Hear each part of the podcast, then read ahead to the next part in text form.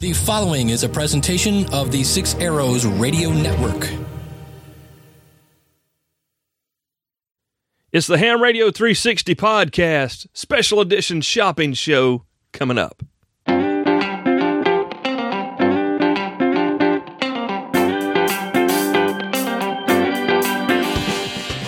Hey, friends, welcome back into the Ham Radio 360 podcast. My name's Cale, K4CDN. That's Kilo 4 Charlie Delta November. If this is your very first time, well, welcome in. We've got a huge back catalog of shows that we'd like to invite you to listen to after you take this one in. I'm on vacation. I'm, I'm not supposed to be around until the first of the year, but I did not want to let the shopping season pass us by without creating for you our fourth annual shopping show. Now, us and we, I'm talking George and Jeremy from the Workbench Show, as well as John from the Field Radio Podcast. We're all here, and we're going to talk handy talkies. We're going to talk mobile radios, HF radios, whether we're talking in your car, on your in your backpack, on the park bench, or wherever. We're talking about all those things, as well as cool accessories, things that you may have forgotten that you even needed, or how about a great list of stocking stuffers? The coolest thing about it is go to the website, hamradio360.com. The podcast will be listed there as well as in the show notes. Everything we talk about in the order that it's discussed. Links to manufacturers, Amazon, different shops, and whatnot for you to get this gear in your shack this holiday season. So, thank you for the opportunity to be here. Thank you again to George and Jeremy and John for coming in and hanging out with me as well. Hope you enjoy this. It's about two and a half hours or so long, so get ready. But hey, you're probably still hungover on turkey, so Take it all in. I'll be back in a little while. We'll catch up then.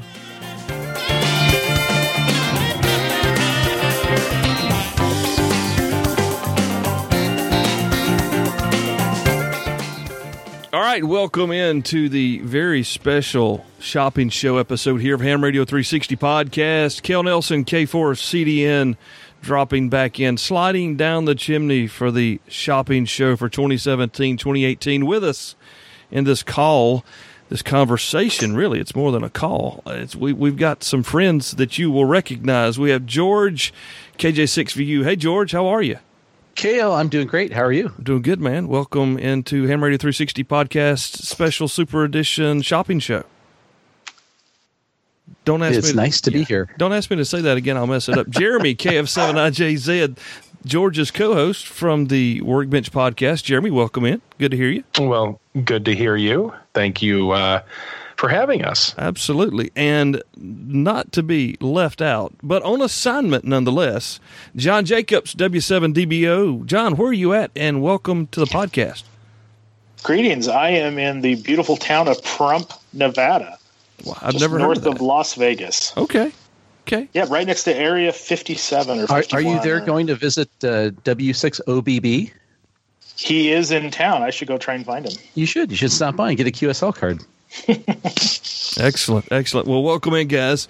This is something we've done for the last. I think this will be our fourth year, so this would be the last four years we've done this, and this is our opportunity to try to convince other amateur radio operators to spend their hard and hard earned money but at the same time help them make some good decisions with those purchases.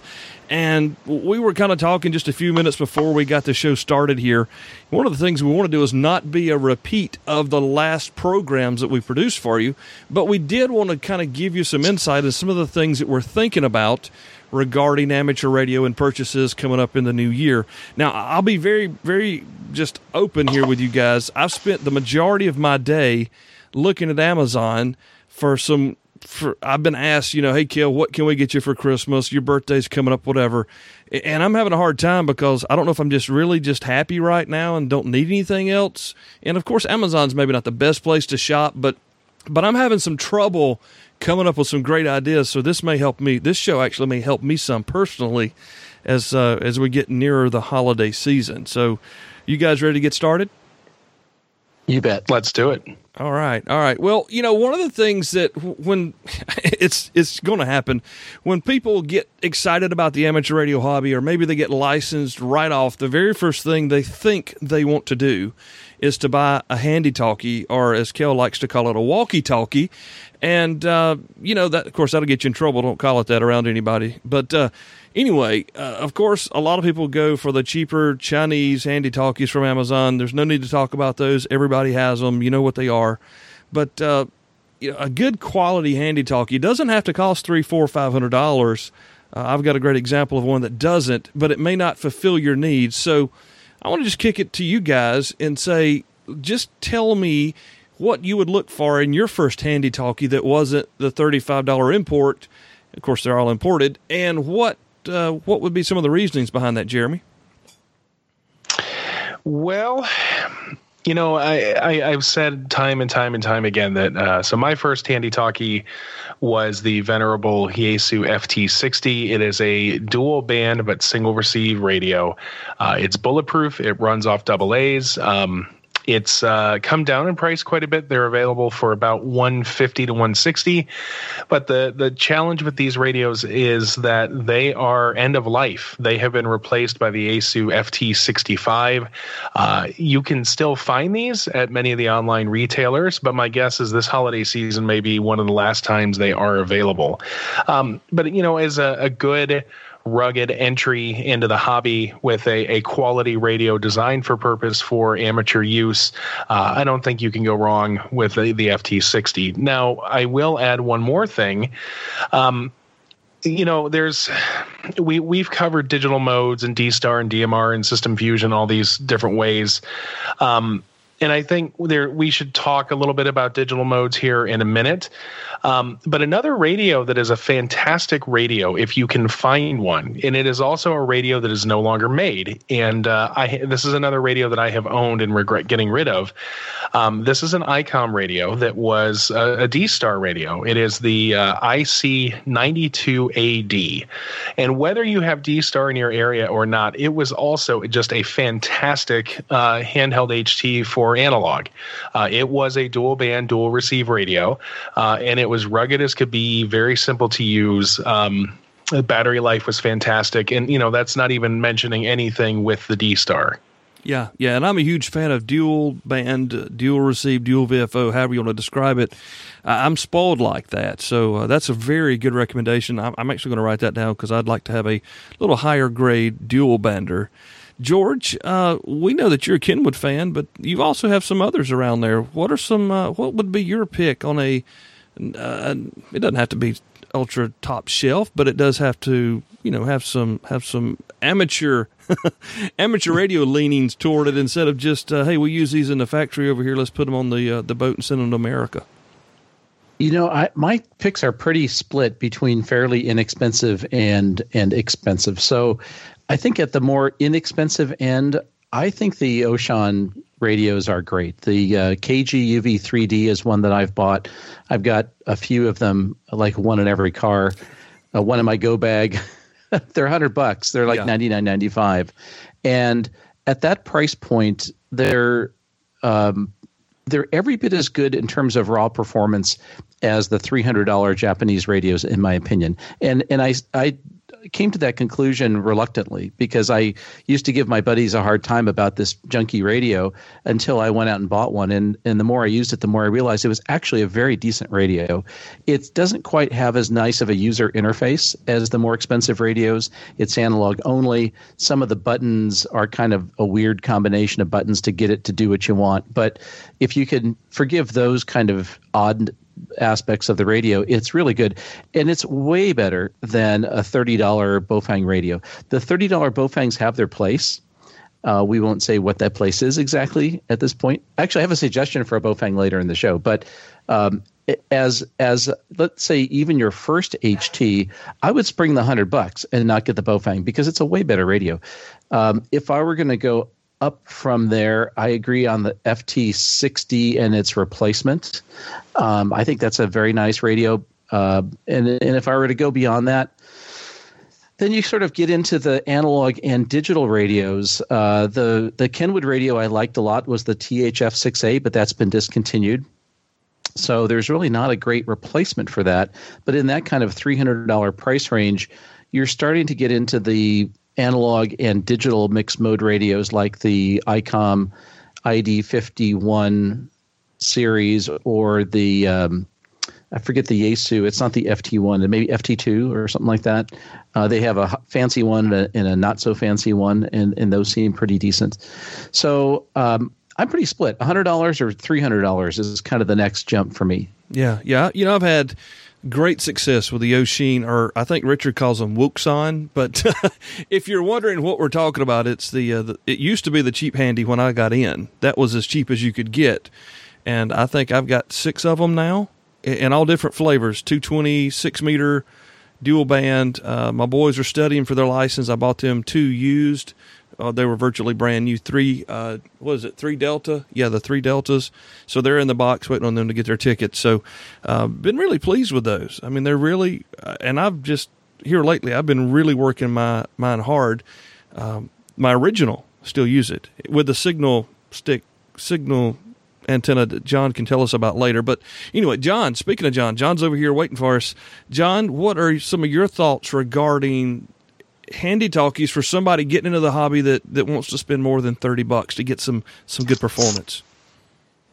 Well, what I did is I, I had a radio for about 15 years, an, an old Kenwood, and, and yeah, I've got, you know, I've got all the Bail things, but finally I decided, you know, we, you talked about, you did a show on uh, having your second radio or your, your second radio being the one, you know, making the purchase. So I held out after hearing about the new Kenwood THD74A and, and I got it, and I have to say I have buyer's remorse wow. on that item. Um, I'm just not. It's it, it, stays on the shelf more than it goes in the field because I know how much it cost. um, the battery life, I'm not seeing. I'm, I'm, i understand I need to do some upgrades on the battery, but I'm just not seeing. And and D Star's not really working out that well with it. So I would say um, and they're getting cheaper now because the THD 72A uh, gives you that APRS, um, doesn't give you the D star. But like I said, I don't think Kenwood really implemented D star that well on that. It's not as smooth as, as I hear everybody talking about the ICOMs.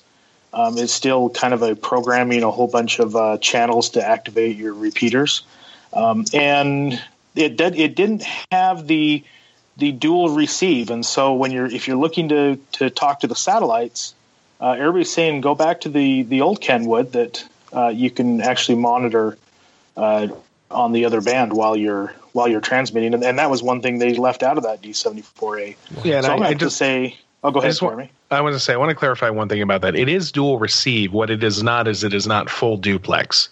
Correct, so yeah. you can't receive while you're talking. Yeah, well, I don't think any of the handy talkies will let you do that. Yeah, the the I think it was the D7, the predecessor to the D72, if I remember correctly, was a full yeah. duplex. And then there might have been an ICOM because, like, if you if you know folks who are really into satellite, like some of these radios that were full duplex handy talkies um, were very much uh, yeah, desired.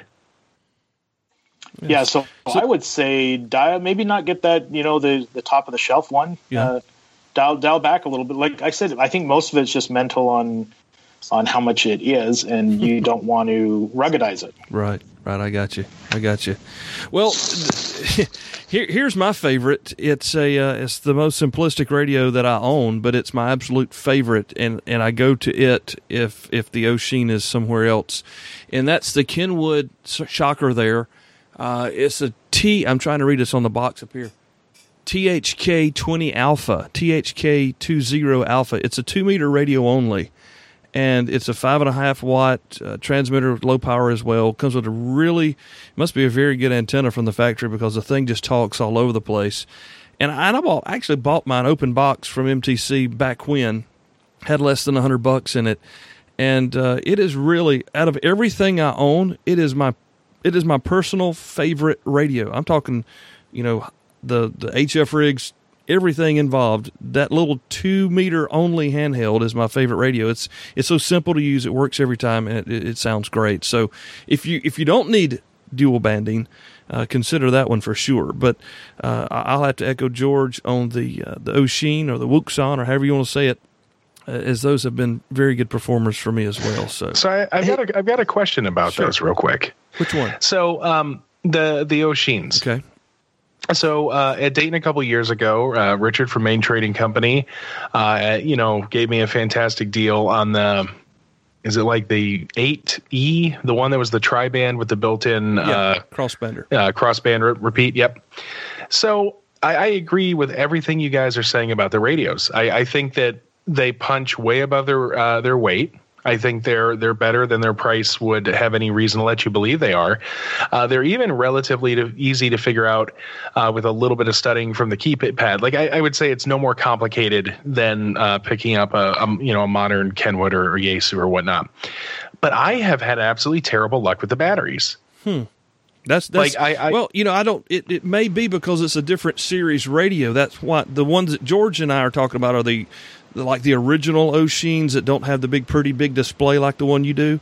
Uh, it's got just a two line display, um, and, and I don't know Yeah, if that exactly. affects it or not. But but I haven't heard that. But I, I don't. I've never owned one of those models either, so I, I can't. You know, f- funny thing is, I, I I had one of those KGUV eights, and I li- actually like the UV three better. And I can't really tell you why because the display is not as nice. Well, it's similar kind of display, but it's smaller. And anyway, a friend of mine got licensed, and so I gave him my UV eight as a you know congratulations present and uh, i didn't miss it at all i actually liked the uv 3 better and I, i'm not i'm not quite sure if it's if it's any different performance wise and i've never really had a big battery problem there are two different battery sizes you can get for the uv 3 there's a um, i don't remember the exact capacity There's but a like seventeen and a thirty Yeah. something. yeah, Yeah. exactly. And it comes with a smaller one, of course, which is not bad. And then I got one of the bigger ones. Um, I really haven't had much of a battery life problem, uh, but maybe I just haven't been in the same situation. Well, and I, I want to be clear. Like the issue that I've had, I, I had two of the high capacity batteries for the uh, my eight, um, which I think, like Cale, I think you said it's like um, three thousand or thirty two hundred milliamp hours, Yeah. and both of those high capacity batteries just, I mean, the batteries themselves failed. It. I'm not talking about battery life of the radio. Um, the batteries themselves just failed after anywhere from three to five months, and uh, so again, the radio. I mean that that that radio is my oh, it's storming, and I want to listen to the repeater uh, for the you know the Skywarn nets.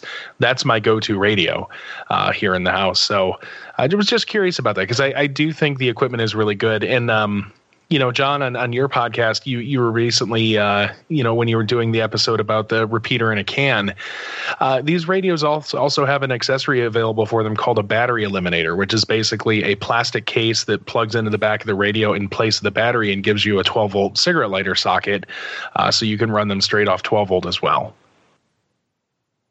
Yeah, yeah, exactly. And I have those. Uh, one is none kind of an idea with those. So I try to keep those handy for all of mine. And and George, I also have uh, a one D, and I think I have some six Ds as well. So I might even have a two D in there.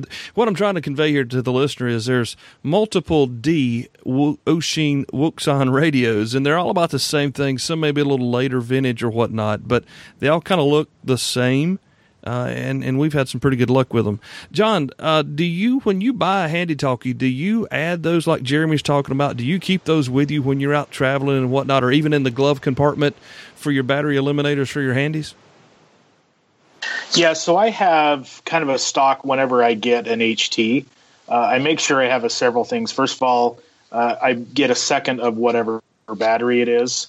Um, and then also, uh, especially with some of the Chicom stuff now, uh, you can get a, a DC plug for the base charger, but you can also get a USB plug that goes into the base charger.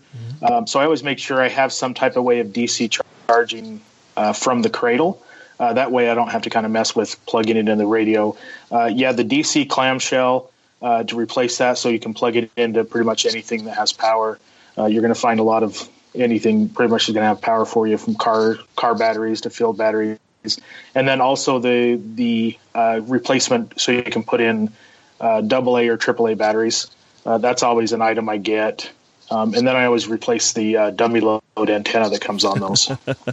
Yeah, and, and that's that, that's that's exactly what we would expect to hear from you in the field radio show is is having those things in case you need them, whether you're you're out of the shack or out in the middle of nowhere, is to make sure you have those extra things. And really, honestly, when you purchase these items, you should just, if you can, go ahead and put those in your cart at the same time so you'll have them you know how to use them and you don't have to say man i wish i'd have ordered that it takes another three or four days to get it or whatever and then another ten dollars in shipping for a twenty dollar accessory. exactly. Yeah, plus, exactly. plus one at that point. Yeah, yeah. So, you know, that's one of the things I love about John's show is uh, he, he's always encouraging you, you know, to make sure that you have it to get ready to go, kind of a thing. And and we've talked about that. All three of four of us have talked about it numerous times, but it's a, it's something that you need to think about, or at least you should consider thinking about as you're purchasing these items, uh, a lot of a lot of uh, radios work better with an, an, external antenna or even you know magnet mount antenna. There's a pigtail adapter you can put in there. So a lot of those things seem to be common sense to some of us, but maybe not so to somebody new just coming in. And uh, of course, if you've got questions, the four of us would love to answer those regarding our suggestions and even our opinions here on handy talkie radios. Anybody got anything else to toss in there? I can just throw in that I have, uh, we'll put the link in the show notes, but on my private page, w7dbo.net, I have a breakdown of my HT go bag uh, that identifies all these different breakouts. And I just brought up. One of them that I failed to mention was, uh, you know, re- you obviously replace the stock antenna that comes with it, but they've they've done a shootout in the past, and they found out that RH-660S. It's an extension antenna. It's one you have to be really careful with because it literally it collapses down, but it's a probably a three foot antenna. But that's the one that has the most gain. So that's the antenna you need when you really need to make that contact, and you got to be really careful with it because it, it, does load so heavy on the HT. Nice. Um, but but we can put in the show notes. I've kind of broken down all the things you get, uh, you know, in a small uh, go bag for your HT radio. Very good. Very good. And George, I think we might have done a show about that same topic years ago. Did we? For some reason, I'm thinking that, or at least we talked about it. What was that again, Cale? The the handy talkie go bag. Didn't we talk about that in the past? Uh, we we did do a go bag show. Okay. Um, and I think we talked about HTs as one of the the parts of that. Yeah, yeah. and it was uh lawn, whatever game you played there with the frisbees. Oh yeah, that's right. Uh, frisbee golf. Ago. Frisbee golf. Okay, so we'll we'll find all those links and put them in the show notes here as we talk about handy talkies. Uh, thanks, guys, for for your suggestions on all of those and, and your input. I know that uh, when I came when I came into the hobby, I, I, didn't have a whole lot to spend, and I was directed to the Oshin, and it was that either that or the the the FT60, which at that time was really expensive compared to what it is now because there was no competition and uh, I went with the Oshin. I've been very happy with it, so I'm glad that I was directed that way. Uh, let's keep talking about radios because, of course, that's what this whole topic is about. But uh, you know, you kind of go from the handy talkie, and and I'll give a. I don't want to say too much about the exercise here recently. I know John's wanting to talk about it on his show, but recently we had a the big GridEx exercise here in town, and we had 31 hams participate. We manned 13 different stations. It was just a great success. And what happened was a lot of amateurs who showed up with just a handy talkie realized that uh, that usually won't really get the job done. So now they're waking up and they're saying, "Hey, you know, I need more than this handy." Uh, of course, we're kind of a rural suburban area, I guess you'd call it. So maybe it's different in the big cities.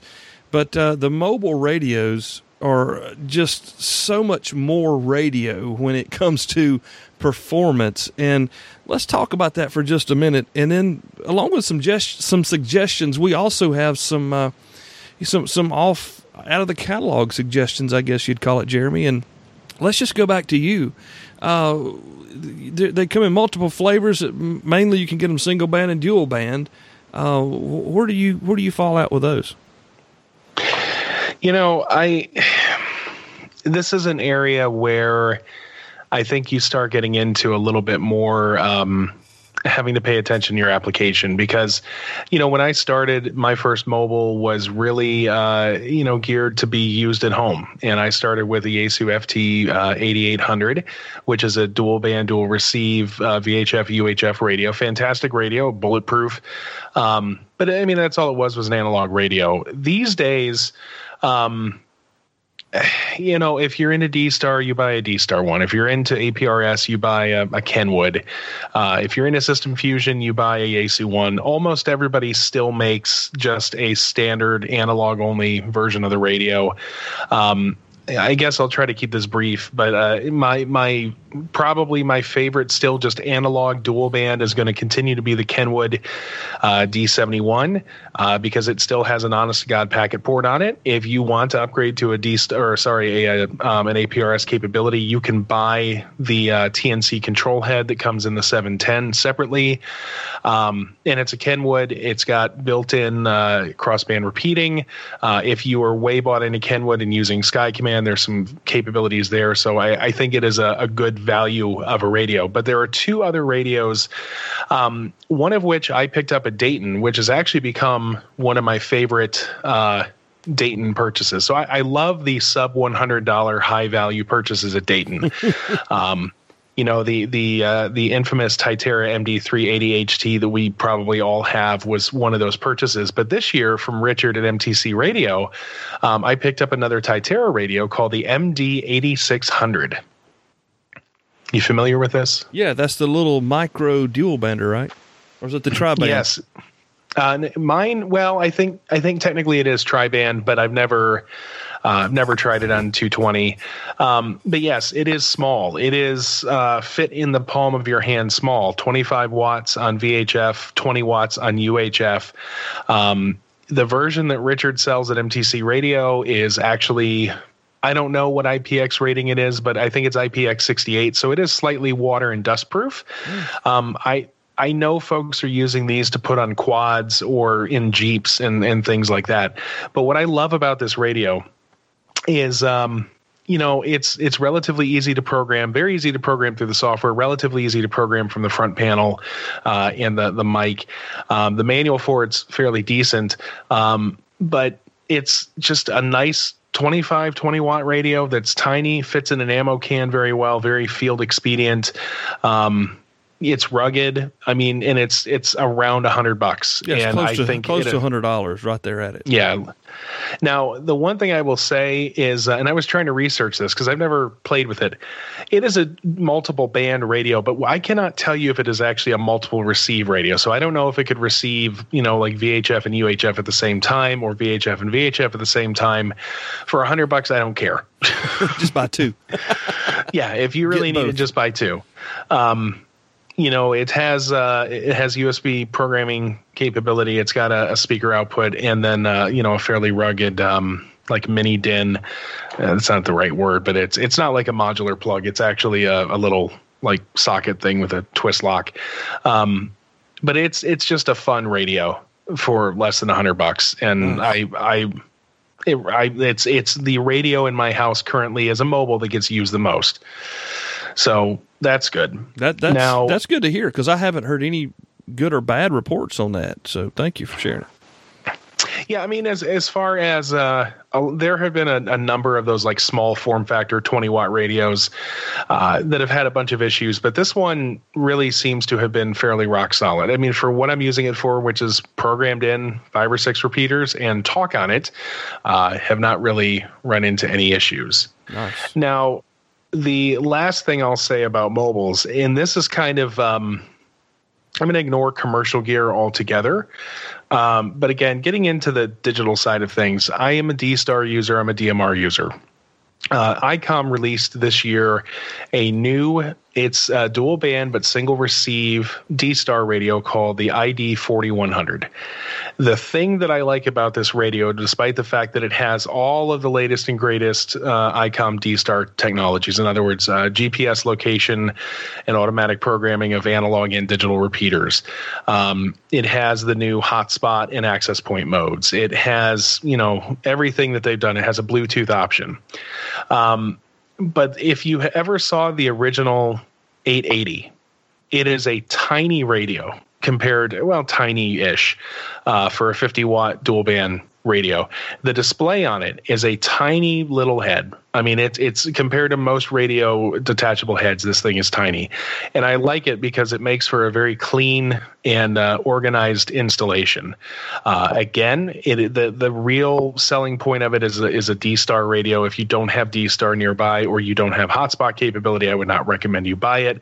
Um, but that is going to be one of the radios at the top of my list next year in Dayton. Very good, very good. So, George, uh, we heard from Jeremy. The 4100 is really a radio that caught my eye, but you know, you lent me your 80, 880, and uh, I sent it back with a manual that had 288 pages in it. Totally scared me to death. I never got that thing to work on VHF analog. So, you know, that, that's that's a really uh, important point, though. I think that generation of the ICOM radios, that's probably their first or second generation uh, VHF UHF radios, the user interface was really poor, mm-hmm. and the newer generation radios, like the one that Jeremy is talking about, the 4100, has the newer DR mode and all that. Um, easier to use uh, user interface. Nice. So I think the ex- your experience with the 4100 would be much better than the 880. By the way, why do you think I sent you the 880?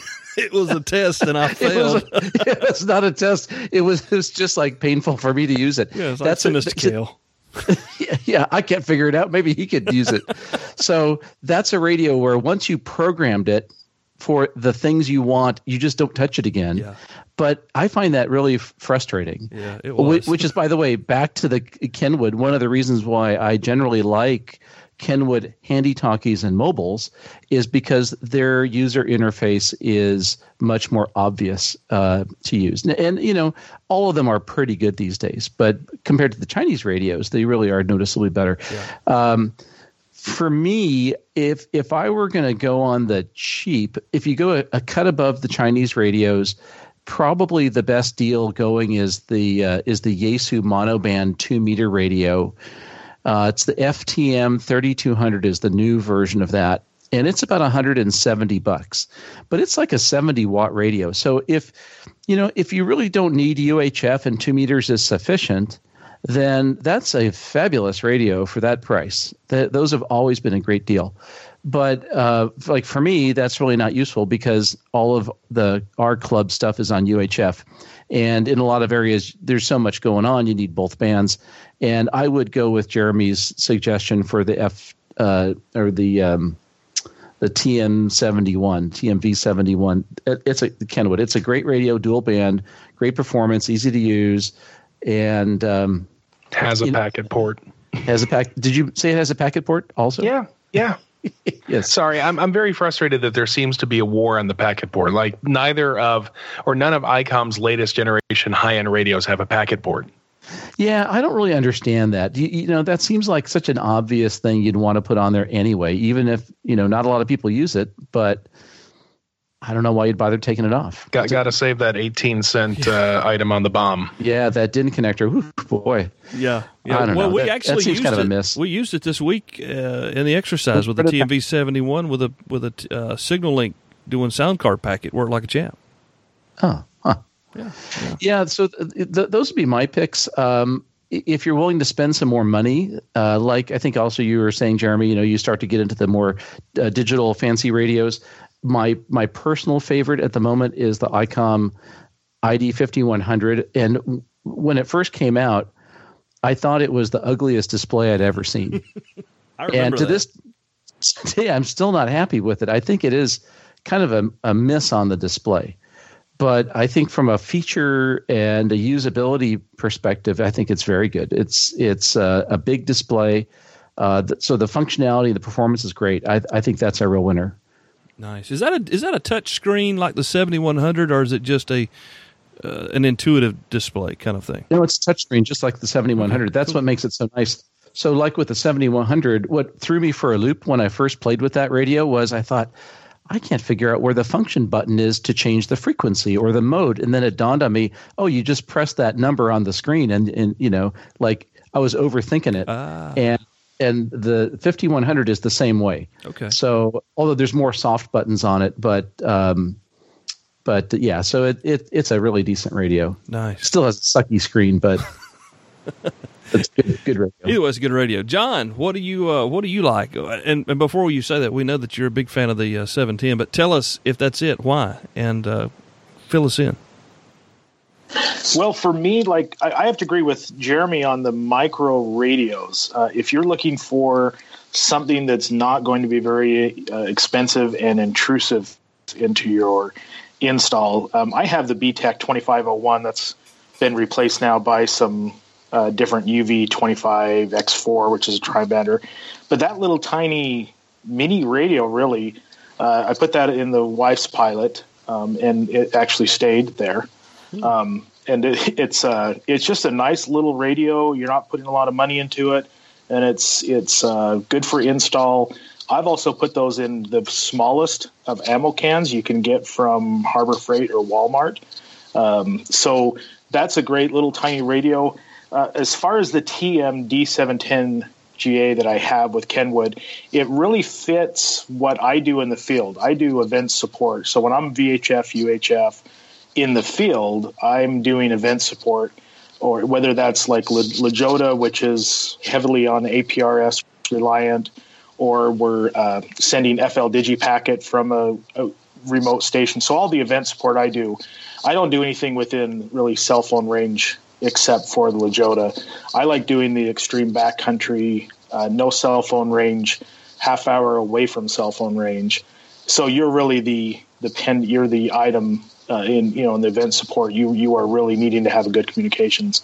So just having the availability on that D710 to you know run the packet, run the TNC, or uh, go to uh, FL Digi mode, which comes what comes off a separate sound card. I just really like that radio, so that's one I can say that I'm I'm happy I got, and I really don't see uh, any other kind of radio that I'd replace it with right now. Nice, nice. Well, that's you know that's really good to hear, uh, especially from you and Jeremy both regarding those uh, those low cost uh, entry level. I guess we call them entry level rigs now, but uh, that that's good to know because there are a lot of people out there like like I was when I first got in. Man, back then, you know, buying a five watt handy for 120 bucks, you were excited, you got a deal. But now you can get a 25 watt mobile. That, that's that's a uh, that's quite a shout, or something to shout about if you're a new ham. So uh, you know, good good on the manufacturers for doing that. And uh, a lot of people don't like it, but it is it is uh, you know it's, it's helping people get in the hobby, get going. So, and we have a local. I have a local ham here that's taken that uh, Noji N O J I. He's taken that, or I say N zero J I. He's taken that and turned it into Manpack. So he's put it into the backpack and uses that as just basically a, a 25 watt HT. Wow, wow, that's pretty cool. Pretty cool stuff. Well, you know, my favorite, uh, of course, is going to be the dual band 71A. We've talked about it, uh, and that's a horse that we could beat to death. But uh, if you're listening and you're considering spending 300 plus dollars on a good quality Japanese manufactured type dual band radio, you, you will not be disappointed with a 71A. The reason I wanted it so bad was for the crossband repeater and and I use that thing all the time. It's just awesome that you can take a you know 0.2 watt handy talkie out here way far out in the country and crossband through your your van sitting in the driveway and make that contact on the local repeater, uh, or even if you're doing it simplex with a with having that extra power. So uh, if you ever consider that you may be coming up to something like that, or you may need uh, some extra reach or just the, some utility, really, really look into the uh, crossband repeating radios. I don't think that uh, I don't think it's a wasted expense actually, and the dual band dual receive. Uh, it, it, scratches my itch, so I really appreciate that in the radio. So, so I I have a um it's not radio related, and I, I don't know if we're going to cover this later, but I came across something a couple months ago that makes one heck of an accessory for these radios out in the field. Okay. So, um, you guys remember uh, there was a company called MCM Electronics uh, based out of here in Ohio. Um, they were part of the overall Premier Farnell family. Uh, MCM Electronics as a brand has been dissolved, and they are now um, part of Element 14. Uh, but I got an email from them the other day saying, hey, all of the MCM Electronics house brands, including Tenma and Stellar Labs, and all these are, are you know, uh, available again in our catalog. Now, the reason this matters is uh, Stellar Labs was a, a, a, brand that they made all kinds of audio video stuff for. But one of the things that was really interesting is they make these uh, tripod stands that are made for they have several that are made for like loudspeakers like if mm-hmm. you're doing a PA system but they have one that's made for a lighting system and it extends to 10 feet wow which is about four feet higher than you see in these average. Mm-hmm. Um, the best part about it, of course, is that the thing is less than fifty dollars, uh, and it can hold. It says it can hold up to hundred pounds. Um, but one of these tripods, I've seen one in person. They're only about maybe four feet. Um, collapsed or, or slightly smaller.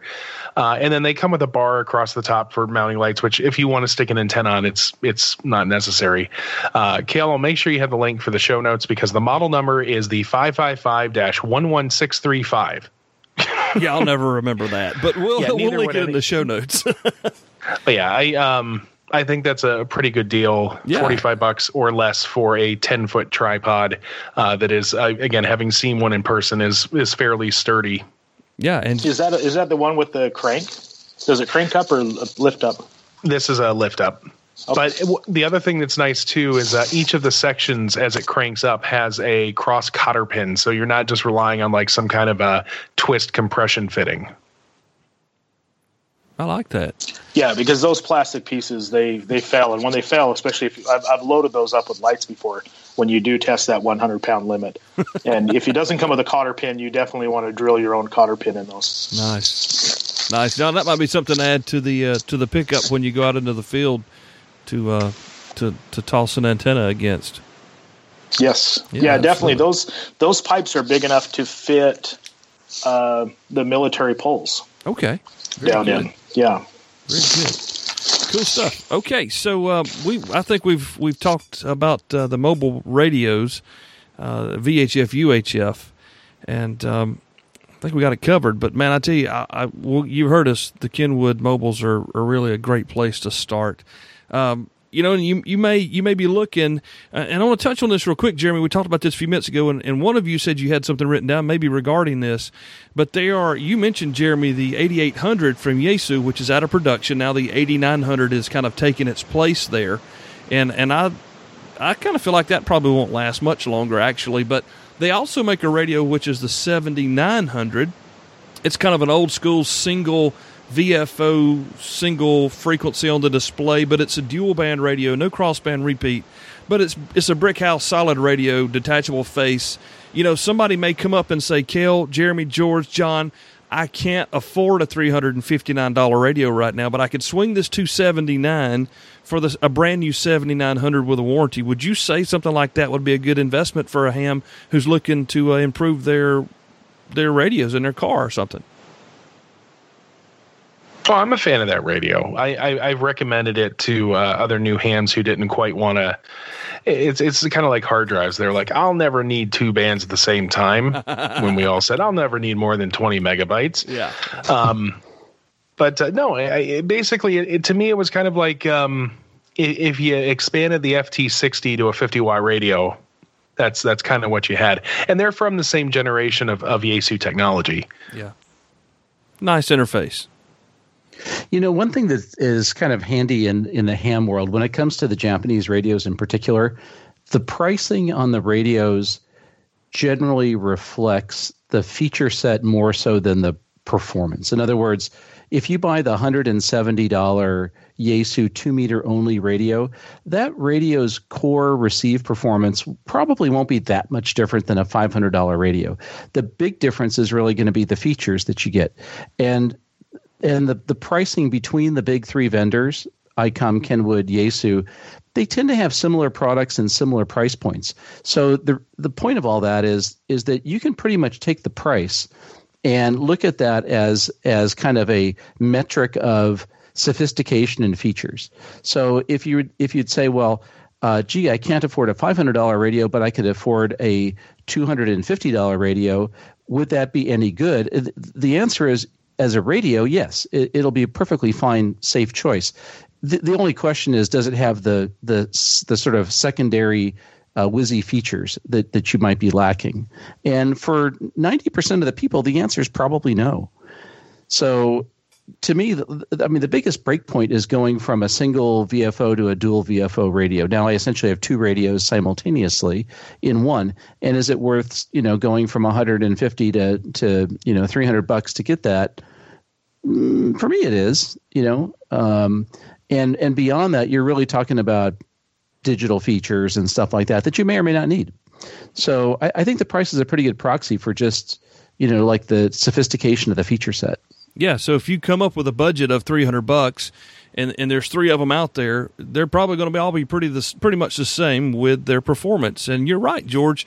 Thinking about that, I mean, you look at the great. Uh, I think it's a FT four hundred or four fifty. The the pretty multicolor display from Yaesu that does APRS mm-hmm. and all. And it's a great radio, but it's it's almost what six hundred bucks brand new.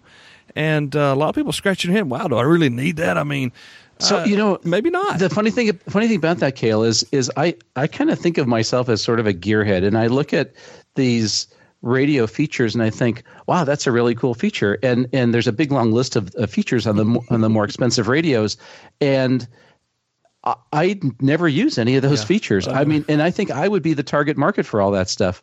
And I, you know, basically, I need to set the frequency, offset, the tone, and transmit. You know, like I, that's kind of what I do 99% of the time. The only feature that I ever use in my FM radios that is beyond that would be a digital mode. So I use my D Star radio because I like D Star.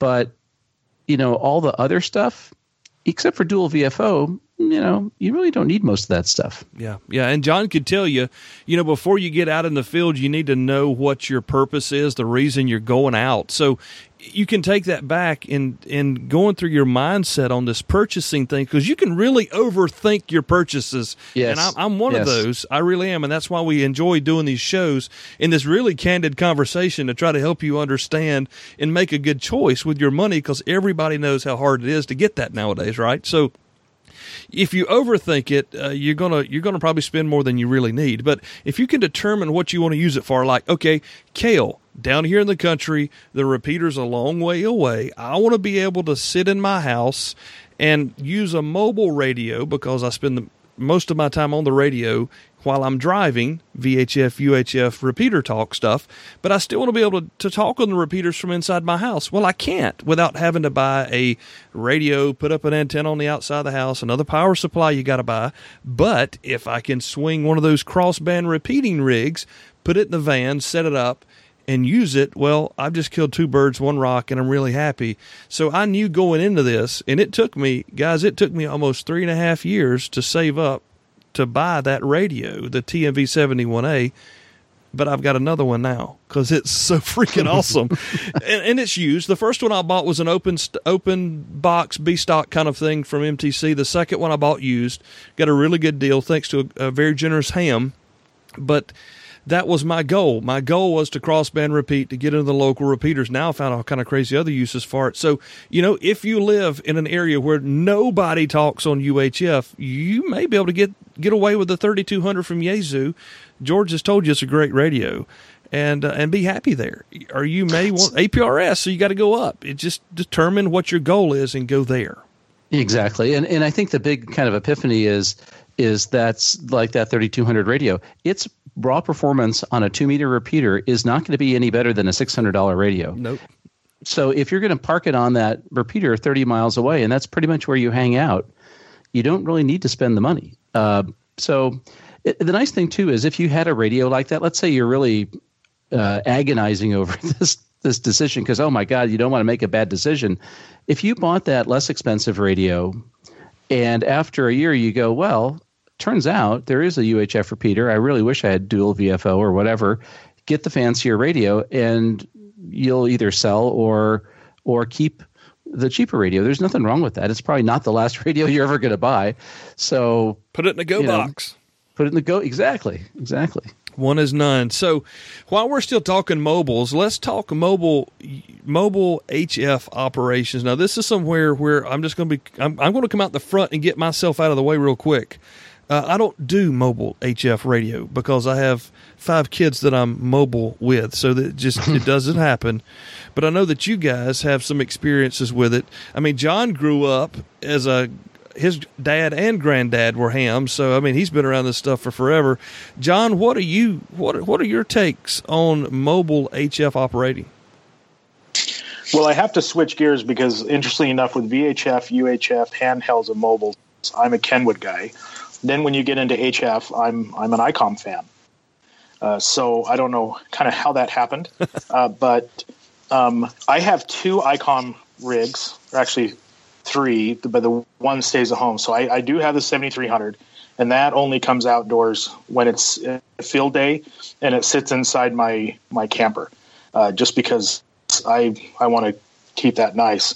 So the two that I take routinely in the field is the ICOM 7200, which is the one that was discontinued, uh, and then I tried selling, and right when I tried selling it, uh, ICOM decided to re-release it, so it became impossible to sell. Um, that is the rig that they uh, selected for the the ARRL went to Puerto Rico with. They they had 20 of those. Uh, so that 7200, yes, it's heavy. Yes, it's a tank, and you know you're not going to do a SOTA with it.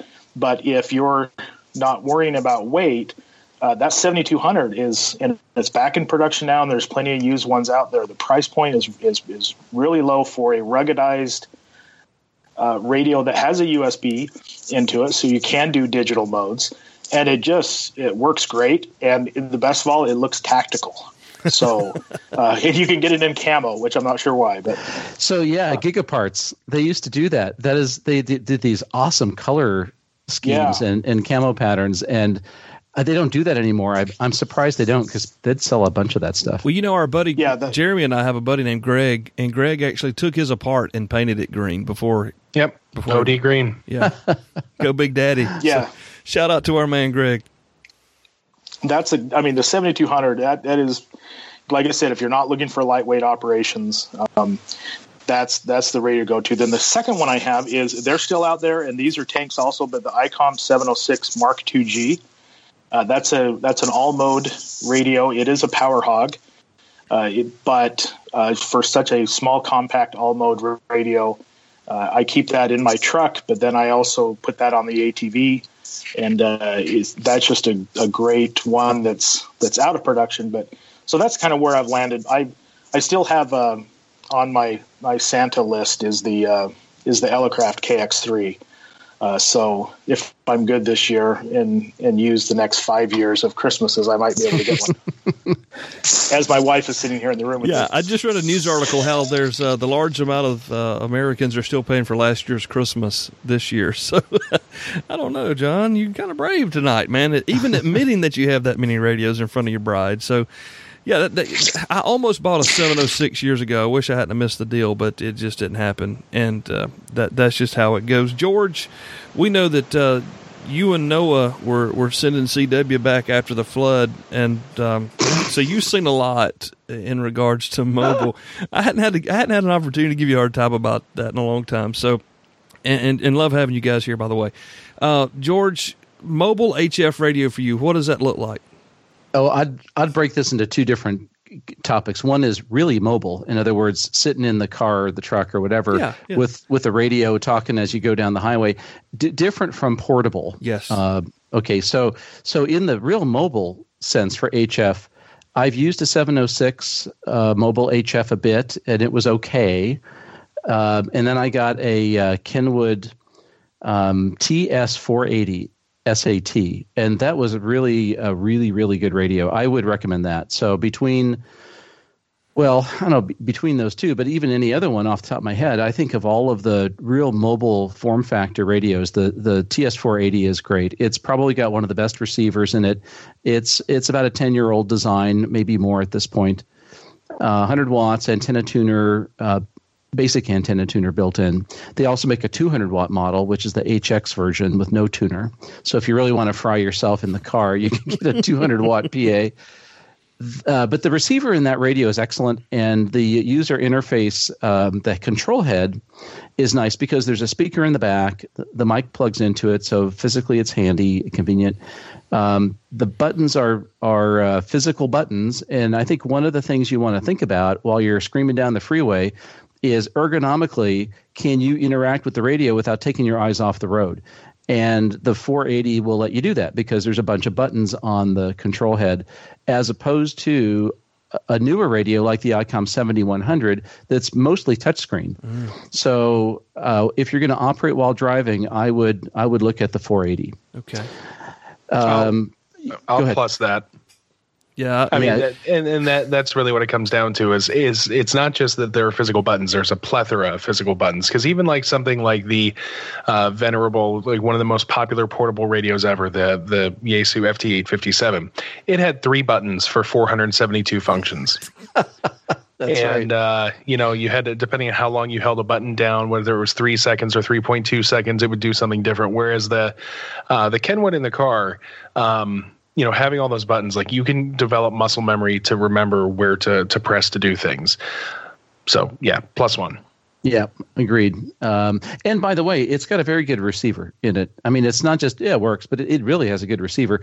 There's a great uh, document on the Kenwood website that I downloaded some years ago that was essentially a, like a big app note, a technical article that Kenwood wrote about the design of the 480. In other words, these guys were so proud of their new receiver design that they wrote a whole technical article about it, and it was really quite interesting. So that's awesome.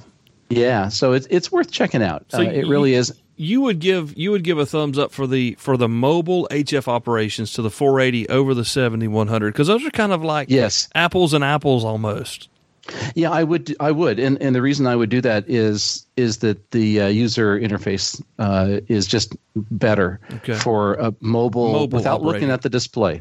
Yeah. Okay. Now the 7100 is a great radio. It's a newer radio. It probably has some more features. It certainly has uh, more modes. It's got uh, D Star. It's got VHF and UHF. The TS480 is HF and six. Okay. so there's no two meters uh, on it. It's really an HF uh, radio, and and you do tend to see at a given price point, let's say at a thousand dollar plus or minus price point, if the receiver is only HF versus HF and VHF. When you add the VHF stuff, you tend to compromise on something. And I don't know why that's the case, but it tends to be the case. So you may get more features, but you might be giving up some performance for, at a, for a given generation of radio. Okay. Uh, by the way, I'm a I'm a big fan of the 7100, but but I see the 7100 more as a portable radio, not backpacky. Of course, it's Right. more like take it to field day, uh, you know, take it to the park.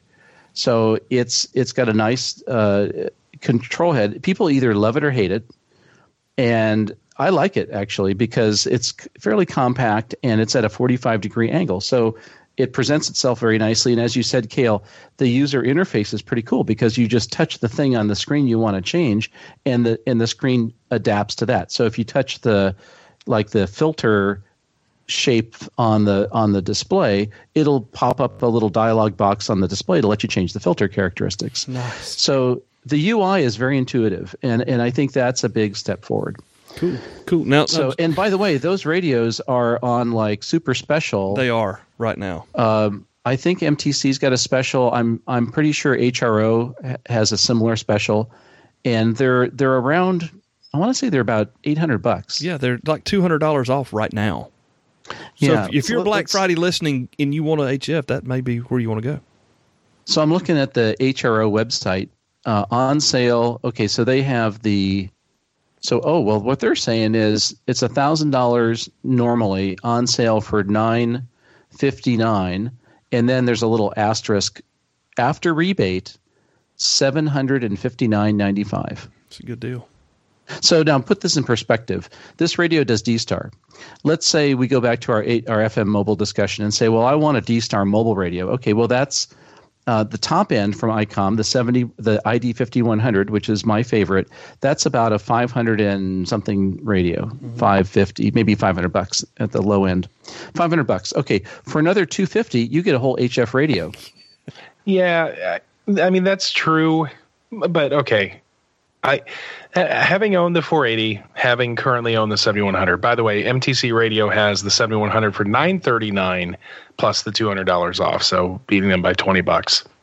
Um, the 7100 is is interesting because as far as density, if you want an all-in-one radio that has all that stuff in your vehicle, fantastic.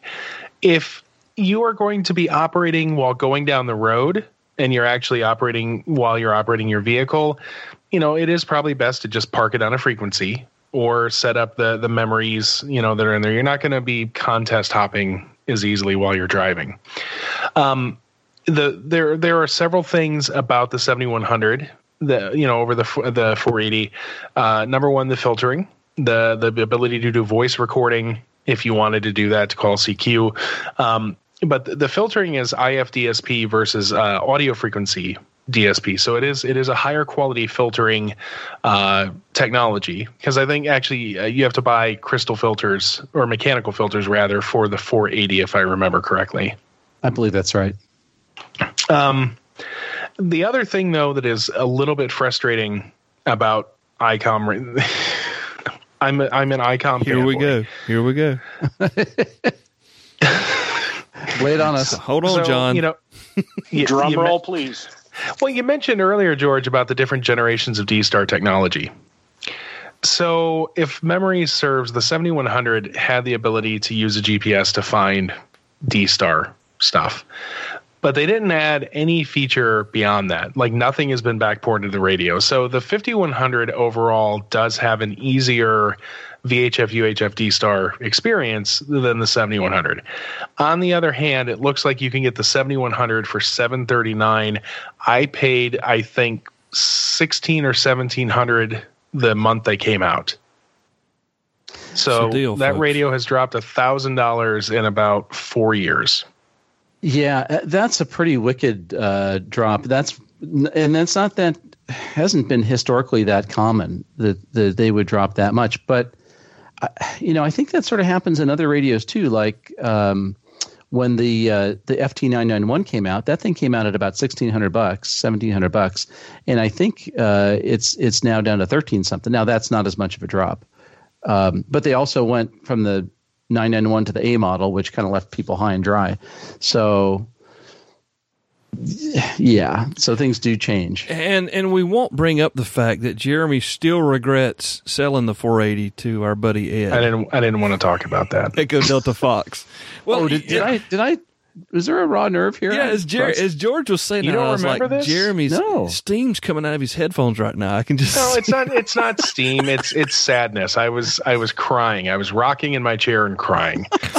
Yeah, no. I uh, when when Ed W4EDF uh, was getting into radio, I at the time I, I had the disposable income and uh, ADD when it came to radios, that I was like buying a radio, keeping it for a while, you know, selling it at a loss, going and buying another one. Um, and Ed was entering the market for HF, and I had had this radio. I actually had it mounted in my car with a with um, uh, a Tar Heel screwdriver uh, antenna on the on the the Jeep Junior, and uh, you know I was like, well, you know what, I want to go play with something else, and I don't even remember what it was I went to go play with, and I was like, Ed, I'll make you a fantastic deal on this radio, and Ed kindly bought it, and uh, yeah. I, of of all the HF radios I've gotten rid of, that is the one that I regret the most. And Ed still loves it, by the way. Every time I talk to Ed, he's like, "Hey, man, do you remember I bought Jeremy's 480? It's the best radio ever." When you talk to him, let him know I still love it. Yeah. Hey, Ed, hope you're doing good, man. It's been a while. So, uh, yeah, uh, okay. So here, here's where Cale's at with this. Again, I don't do mobile HF, and Jeremy, I'm going to come back to you in just a second. But uh, I am flipping a coin right now. I've, I've got my TS 850 for sale. It's the big old school, you know, monster HF rig that sits on the desk, and I'd like to sell it. And I'd like to sell it to purchase either the 7100 or the 480 and we don't have to have that discussion tonight but uh, the two it's so funny that the two radios that you're talking about are the two that are in very serious contention if i can actually sell the other one. So without selling it it doesn't matter. It's a moot point. But jeremy did you want to add anything else to the discussion of the two radios that i'm actually considering pretty heavily? Man it's it's hard. The uh you know at the time that i had the 480 i also had a um i had a 710 a kenwood 710 uh mounted in my vehicle. Having the one head is is very nice. It's it's very clean. It's a, a very good looking control head in the 7100 having just the one radio for all the capability. Plus you get a digital mode um, I, I mean, I, I would definitely say overall, not even counting the fact that but after the mail-in rebate, it's like sixty bucks cheaper than the 480. But the 7100 is far and away just a lot more radio, a ton more radio. yeah And and so honestly, if I were making this decision today and I were in your shoes, I am probably leaning towards the 7100. So I get a question for you, Cale. Would you okay. be using this mostly at home, or would you be using it mostly like in the in the vehicle while driving? No mobile HF for kill. Seventy one hundred. Okay. Yeah. No. No mobile HF. That's not. Uh, that's that's fifteen years off for me. You know, honestly, it's a it's it's not easy.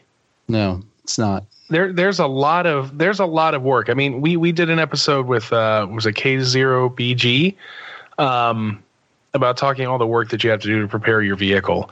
Uh, and and the antennas get really expensive very quickly. Uh, you know, it's basically you're starting at about 400 bucks for the the Tar Heel, the little Tar Heel 2. And that's really uh, you really need a bigger antenna. Yeah. Uh, and it's just so, not feasible with five kids in the car. I mean, no way. Well, you know, and with the and with the van you have, I mean, you, your van would have a 28 foot yeah exactly. clearance. Exactly. So uh so there's no mobile hf for me but but i do you know it, it's going to replace the 850 on the bench. And the reason that it is these two and and john the reason it's not the 72 which all of my boys love uh the reason it's not is because i like the I like it not taking a lot of space up on the deck. You know, just a small control head, whether it's the 480 or the 7100. I just like that, but it also gives me the the potential to slide it down into an MTM container and take it out, set it up for field day, which we'll talk about in a few minutes, or the potential of using it with our local ARES group. So that's kind of why my head is kind of going that direction. So, Cale, let me throw out uh, just a couple quick things. I, I think that in terms of functionality, mm-hmm. the 7100 would be a better way to go. And I'll echo something Jeremy said, and that is you you do get D Star with it.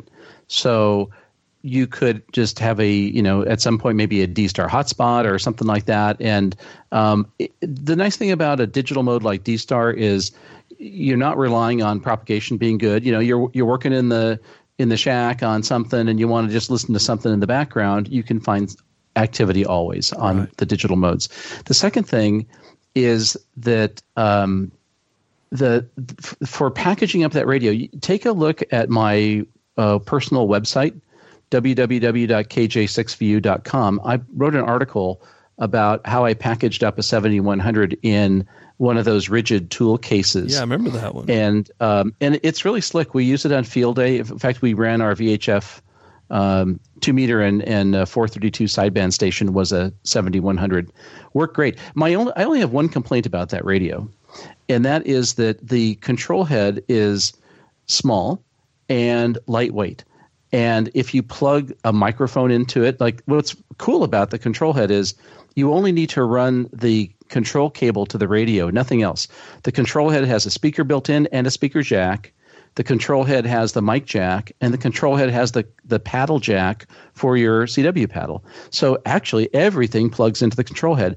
Well, if you plug your mic into the control head, which you would, and you move the mic around a lot, you can whip the control head around the desk. because it's not heavy at all. Right. So, so if I were going to use it as a um, more of a base station, I would figure out a way to to mount it to something you know, like a piece of plywood or, or something. Yeah, so it doesn't walk around the desk. Good idea. Yeah, and just remember, um, I feel like I know because I, I, have this mounted in a a you know uh, a gator case, like actually mounted with screws, and I feel like this might have had like a a traditional um, uh, what is it, quarter 24, like tripod thread in the bottom of it, if I'm not mistaken. You're exactly right because I've seen people use like a Lido mount with that. Ah, uh, okay. Well, that would be that would be a way to solve the problem then. Yeah. Just you know, screw it into something. Uh, but you know, one other thing that that you did make me think of, at least with the 480, you get a one to three, uh, you know, antenna matching unit. Um, you, I mean, you're going to need to add something external to this. I mean, I have an LDG AT100 Pro 2. Um, there is a there's one that's a I forget it's like the LDG i i100. It's specifically for ICOM radios. Um, so that's something to keep in mind that you will want to add a second tuner or, or add an external tuner to it probably. Right. Um, but yeah, I mean, just for bang for the buck, especially at 739, like it's. It's ridiculous. Okay, so since this is my show, this is going to be my commercial. If you want a really nice nice 1990s vintage. It's a cherry. I'm not making it up. It's a beautiful rig. TS 850. Buy it so I can buy another radio. Call me. We'll work something out. I've already got the shipping figured across the U.S. So anyway, hey, anything else to add before we're going to take a break right here and come back in just a moment? Uh, are we good here on this mobile HF discussion? Okay. I think we're good. I think we're good. All right, guys, stick around. We'll be right back in just a moment. You're listening to episode whatever it is, but it's the super special number four shopping show special edition program here, the Ham Radio 360 podcast. Back in a moment. Merry Christmas.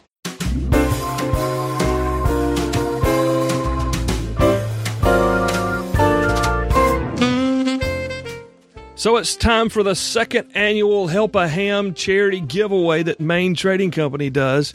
It's a really cool thing. It's kind of two parts, and I want to try to explain it to you just in case you don't really understand what's going on down there. Richard and Christine Lenore own Main Trading Company in Paris, Texas. They have a uh, giveaway every year that you can participate in a couple of different ways. What they're looking for is someone who is an amateur radio operator who's, who's down on their luck, having a hard time. It, that might be you listening, by the way. Uh, needs some gear. Maybe you know got caught up in a lightning storm, or maybe one of the fires out west, or even the hurricanes that came up the Gulf Coast, and you lost your gear. You you have a, a need that needs to be met. Well, they're taking nominations for amateur radio operators right now who fit that bill. If that's you, that's great. If you know someone that's in that shape, you can nominate them right now at mtcradio.com and they'll be put into the drawing, right? They'll they'll take all of uh, all the nominations they receive, they'll go through them and they'll pick one or two that they can best serve. Now, as well as nominating folks, you can also donate as little as $1. Now, I've done more than that, and I want to encourage you to do the same. Uh, not this doesn't like get you anything for free. You're helping someone else, right? The the spirit of giving, I guess, is what we'll say here. And you can do that at maintradingcompany.com, mtcradio.com. If you go to the show notes at hamradio360.com, scroll all the way to the bottom of the show notes for this show. There's a link there. Or just go to mtcradio.com. You'll see Santa Claus there. Click on him give some bucks, guys. I, you know, you can skip a cup of coffee on Monday morning to help another ham. Uh, MTC Radio will be putting in some funds as well as working with uh, manufacturers to try to get some price breaks on things to really make this happen. But, but, but, but, they need your help. They need my help, and I'll probably give some more. It's a great cause. It costs a few bucks on your end, could make someone really happy on the other end, and it's a great way to build this amateur radio community. That's all I'm going to say about it now, but you can find it at mtcradio.com. Find Help a Ham there. Be a part of making someone else's holiday season a little brighter.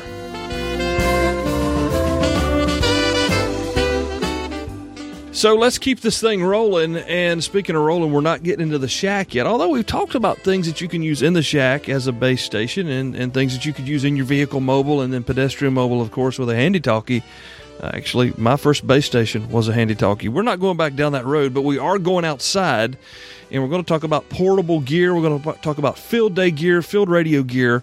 And, and we've got some guys right here who are just full of knowledge. George, you you you get you get out. You're skinny. You go climb mountains and talk on radios, and y'all have big field day at Bayonet and all this stuff. So let's talk about some field operable gear, whether it's field day field radio gear or you're taking it on SOTA type things. Let's kind of just mash those together and uh, just just get some hints and uh, what you like for those types of scenarios. We're no, they're going to be different, of course but uh, because there's different a lot of different uh, variables there. But but let us know what you what you're thinking on that. You know that that is such a hot topic now. There's so many people who are getting into operating portable, not just for SOTA stuff, but just you know go to the park portable because the radios are so small and the batteries are getting lighter. It's it's just such an exciting area, and there are so many good ones to pick from. And for me, I'd say at the extreme um, SOTA end of things, in other words, the smallest, lightest portable thing you can get away with, it's pretty hands down the KX, um, K2, K, not the K2, the KX2. Um, thank you. Uh, Elecraft uh, radio It's been out for a year and a half uh, because it's the smallest radio that has the best performance and the feature set that you want. So that's absolutely my favorite. Uh, I like it better than my KX3, which is actually a better radio a little bit. Uh, but the KX2 is just so small, and you're really not sacrificing any performance. So that's a top pick. The um, 817 is still super popular. That thing, that thing has a longer life than it deserves because it's it's been it's been in the market for like what 15 years. Jeremy, you probably know. Um, well, it, it's probably longer than that because it's actually had two life, two lives. There was the 817, then the 817 ND. That's right. That's right. So even the the ND version, I think that thing is like 12, 15 years old at this point. But that that's popular. Um, and it's half the price as the Elecraft. So somebody wanting to get into SOTA, that's a good choice. Well, it's not quite half the price. So so the 817 is still about 650 bucks. And the KX2, the base model is about 800. And now, that's that's 650 bucks with no filters right, and no high precision uh, oscillator, and no antenna tuner. So if you're really car- carrying uh, comparing apples to apples, it's really 650 versus 800. Mm. Now, the one thing that the the KX2 doesn't have, it doesn't have two meters and 440 or in 432 sideband. So if you really want VHF in the same radio, then it's kind of no contest. You kind of have to go with the 817. But the um, when you go to add the accessories like an antenna tuner, it's it, it would be built into the KX2, whereas with the FT817, it's external. Mm-hmm. The batteries in the KX2 last much longer than the batteries in the FT817 because uh, part because the the F, the KX2 consumes less current, less power than the 817, and partly because the batteries in the 817 are typically uh, going to be double A's or uh, nickel metal hydrides or some similar rechargeable battery that's that's not quite the energy density of the lithium ion that's in the in the KX2. Mm-hmm. So um, for a whole bunch of reasons, I my my pick would really be the the KX2. Now, one guy who would who has an interesting point of view is the um, the fellow that does the uh, Technord uh, video yeah, series. Julian. Julian. O-H- Julian. OH8STN. Yeah, so Julian's uh, top pick is the 817, and he made a very good point in one of his videos. He said that that of all the radios, it's it's one of the most rugged, and and I would agree because it's it's a it's a pretty stout little box with a nice uh, extruded aluminum kind of uh, you know front panel. It, it, it probably is mechanically more durable, so I'd I'd give it uh, points for that and and they've been around for so long and there's a load of them on the used market. If you you can you can that direction you can really save a lot of money get on the side of a yeah. mountain and make some contacts. That's a good point. That's a good point. And those those radios they'll really last. So i think for real portable stuff that's what i would look at for for field day uh, you know drive the radio to the park kind of field day. Boy it's like almost anything is is viable. I you know that probably my two favorites would be the 7300 and i kind of have uh, i'm kind of going back and forth on the on the ft991 so when the 991 first came out before the 7300 i thought well that's great. It's got everything just like the older yaesu 897s uh, 857 etc and uh, then I realized that the Spectrum scope, which is a great new feature, only works when you press the button. And since then, with the A model, they've fixed that. So that that kind of that that feature that that kind of poorly implemented feature kind of put that radio on my uh, not not favorite radio list. Mm, I got you. so I didn't really care for it that way, but. Um, I've upgraded mine to the 991 by having Yaesu install the upgraded pan adapter and whatever else they change. And it was, you know, it was 300 bucks to do it, it which was not that bad. Originally, I heard it was going to be about 500, but the price came down. So I think that's not too unreasonable. So there's a case where the manufacturer actually did provide a path to upgrade. So I effectively have a, a 991. And so now that I've got the, or A rather, so now that it's upgraded and the Spectrum scope works real time with the simultaneously with receiving, and it's it's a it's a slightly more compact radio than the 7300. Plus, it has VHF and UHF, and you know I'm I'm kind of going from uh, I can't stand this thing to uh, I could see where that would be a decent field day radio. So I think at the end of the day, the 7300 is a nicer looking radio, better display. Mm-hmm.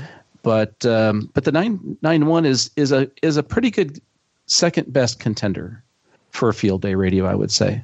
Very good, very good. Don't write it off. I guess is the no. Don't write it off. And I've really like gone back and forth in this thing, and now I'm kind of getting back into it. So well, I remember when you got it, and you were you you really didn't like it. I remember that. No, you didn't. Like no, it. I, I really didn't, and I was I was just really irritated by the the stupid spectral scope only running when the audio was off. That just soured me. But yeah.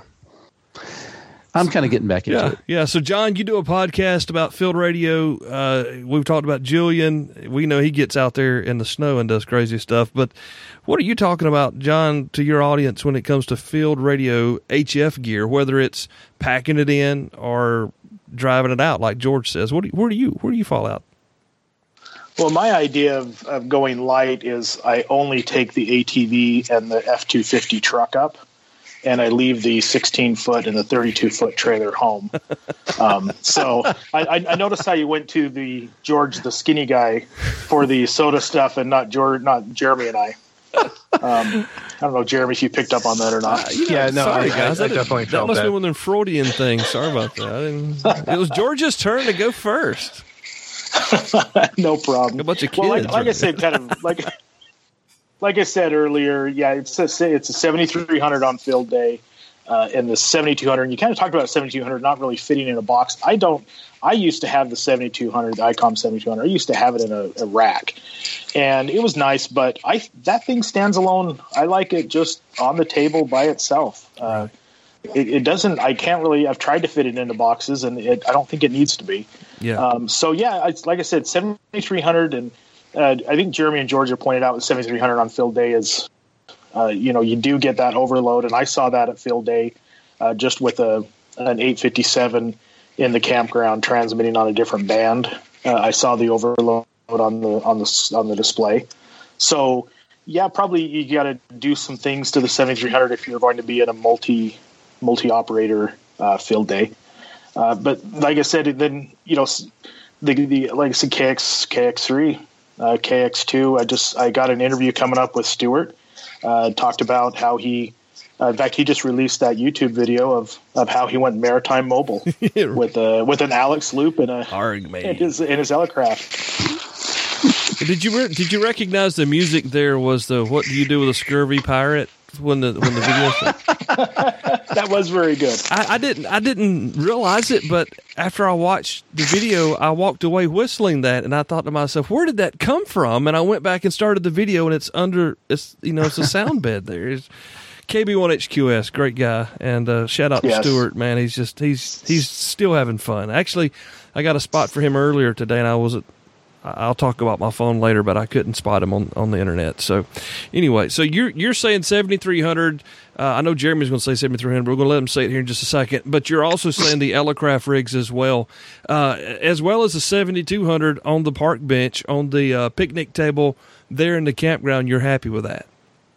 Yeah, and coming like I said, I don't do that much. I, you know, I want to get into the more SOTA type stuff. Uh, but just interviewing Stewart recently, he's saying, you know, just it, even if he has an antenna fail, he has a you know he can just banana uh, connect into that. He said it's just it's what he does and what he goes to when he uh, gets up on the hills. You know, he's real and skinny he's the, too. Of course, the king of it. He is. of course, he's, like he's the, he's the king tall. of NPOTA. So. Yeah, yeah, he won it all, baby. KB1HQS, what's up, bro? So, okay, Jeremy, uh, we we know that you've had what one or two field days now with the 7300 and uh, we know that you've you've had the 480 you've mentioned.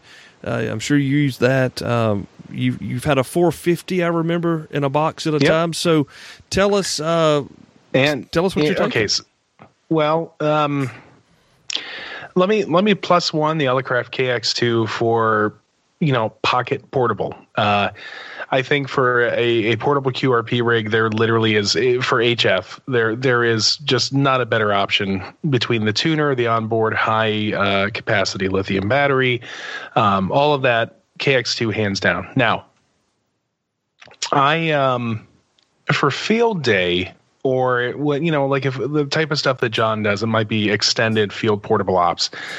Yes i think the 7300 is a fantastic radio but it is actually not going to be my first choice and there's a couple reasons. Um, the 7300 is a landmark radio in our hobby period. Um, it, it is something that uh, if if somebody has well actually gosh what are they down to now Oh, they're thirteen, less than 13, 50, something like that. Yeah, less than thirteen on sale.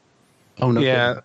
So 12 yeah mtc list it says after mail-in rebate 1248 um fantastic radio worth saving your pennies for etc it's everything that everybody says it is however um one of the things that i was disappointed when i got mine was i was like wow these knobs feel a little more rickety than i'm used to on some of icom's other gear um you know the front end of the radio is really designed to be operated alone as uh, john referenced. And this is something that both he and i have experienced getting uh, you know other stations at field day into the radio. I mean it, it, has built-in protection and whatnot but again it's really not designed to to be operated in a uh, without some front end filtering uh, in an area where it's going to be doing other radios. So um for field days that I've done, uh, the radios that I have run is uh, a Yaesu FT897, which is no longer manufactured. That radio was spiritually replaced by the 991 that George mentioned. Um, it was cool because it was a box. You could buy battery packs that went into it. It had a tuner that bolted on the side of it, and it was a neat all in one package that also gave you VHF and UHF. Um, it's cool, but I also remember in a previous episode I said let's stop talking about the 857 and 897, which are two of the most ubiquitous like portable HF radios ever. Um, there's so much better technology now. So um, I have run a Yaesu 450, which was interesting the radio itself is actually pretty good. Uh, two issues that I had with it is getting um, levels in ALC to work properly to do PSK 31. It was like having to balance, um, you know, a Mack truck on the edge of a knife, and it right, was something I never really had a lot of success with. Uh, the filtering on that radio is artificially crippled, so it's not continuously variable bandwidth settings and whatnot. Like there are pre made notches. And as it turns out, most of the time, what I really wanted was always in between two settings. Uh, still, a, still a decent radio with a lot of good features. Um, done the 7300, which I've I've covered that. Um, honestly, I'm gonna kind of agree with John. I think for a field portable package, the 7200 the uh, ICOM 7200 is a fantastic way to go. The only thing you're really missing from it is a, just, you know, so folks know, it does not do FM. Uh, and it also does not have a built-in auto tuner, so not necessarily a big deal. I don't really the six meter FM, for instance, um, when we would do uh, the the um, the bull run in, in uh, out in Manassas uh, Park in Virginia. We usually used uh, six meters FM for the communications, so you wouldn't be able to use it in a situation like that. But for all, all other like sideband CW digital modes and AM, the radio has you covered. Now, the other thing I will point out is. Um, I own and am a big fan of the Elecraft KX3. This radio is interesting because it's not just a radio, it's a system. And by that, I mean you start off with the base radio, which is 160 through 6 meters. There is a low power 2 meter module option available for it. Uh, it has a, an antenna tuner option. It has some uh, beefed up front end filtering available as an option. It has internal AA batteries. It can run up to 15 watts on certain HF bands by itself in the system, in addition to that, they make a uh, what is called the KXPA 100, which is a 100 watt amplifier uh, that interfaces directly with the radio. And uh, I have used that combination at field day to great success. There is also a pan adapter available called the PX3, which last year for field day we did all QRP. So I just used the KX3 and the PX3. Uh, and, you know, of course, the pan adapter just makes your HF operating experience so much more enjoyable. Uh, and this is part of the reason we all love the 7300. So, um, yeah, my, my two picks are probably going to be the 7200 and the. Um, the KX3 and the, the various components. I really would love to pick up a 7200, uh, but I just not in a position where I have like radios set aside but for specific use cases like that. But that that would those would be my picks. Yeah, yeah. I'm going to throw one more comment on on yeah. your comment, Jeremy, and that is uh, in in thinking about field day. Uh, one more level of detail. If your field day is, you know, t- two guys at the park, one on two meters and one on 40 meters, then your perf- the receiver performance can be like almost any radio that's decent. If you're at a field day where you've got a dozen stations, and there's just a lot of RF on all the bands, then the performance of the receiver starts to become a really important thing, uh, which is really where the Elecraft radios, I think, shine. So that's another consideration. Uh, you know, why do they take uh, K3s on DXpeditions? It's not just because they're a good radio, but it's because they keep everybody else's transmitter out of their front end better than most. So that's a thought. If if you're doing kind of a really serious field day with a lot of transmitters. You know, not at all related to anything that you just said, but it did spark another thought. Go ahead. So, uh, you know, one of the things earlier I mentioned a discontinued radio that I'd recommend, the IC 92 AD handheld. Another portable radio that I think is still a very good option. It, the only thing that it, it, really doesn't have is it doesn't have the modern um, IF DSP. It's still an audio frequency DSP radio. Um, but I think John mentioned this earlier, but the ICOM 706 Mark II-G. Uh, still has a really good receiver in it for all the radios in that class, VHF and UHF, uh, and a very densely built, relatively rugged portable radio that could also, you know, operate as a mobile very well. Um, so yeah, I'll throw that one out there too as another one. If if you if you're not looking to spend the big bucks or buy a new radio, that's that's a good one to find on the used market. Although truthfully, they are still so popular, they can be difficult to find. Yeah, yeah, and and but but we get back to the point that you can really save some money on those things if in, if you can find them. I, I know that our local club had a, an auction I was unable to attend. Unfortunately, this is the most unfortunate part of it. There was one that was virtually brand new in a box that sold for three hundred fifty bucks. Oh, and wow. yeah, talk That's about making a man sick.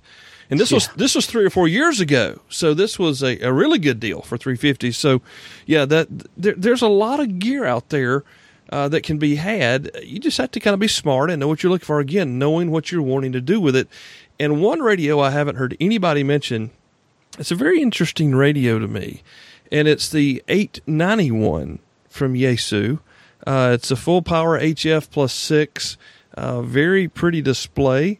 Uh, but I, I don't hear, and they're five hundred fifty dollars, hundred watt rig. Um, it's not made to be you know put in a backpack and take up the side of the mountain, but it could be mobile. It could be a uh, a park bench type thing with a Bioenno battery. But I hear nobody talking about these things. Five hundred fifty dollars. It's virtually a brand new release, maybe two years old now. And, and nobody's talking about it at all. So, do yeah, you, you guys hear that, anybody like, anything on that? That's like the 857 replacement, I think. Kind of, um, yes. It's no VHF, well, yeah, it, no UHF. Have, yeah. Ah, uh, okay. Right. Um, you know what I would say is I, I think that it is probably a fine radio for the money. The um, it, it is relatively small. You you say it's not made to be thrown in a backpack, but it very easily could be. Um, you know, the display is one of the most beautiful uh, you know, white backlit black display. Like ICOM could really, you know, use sniping whoever their front end engineer is for that uh, to learn how to do that.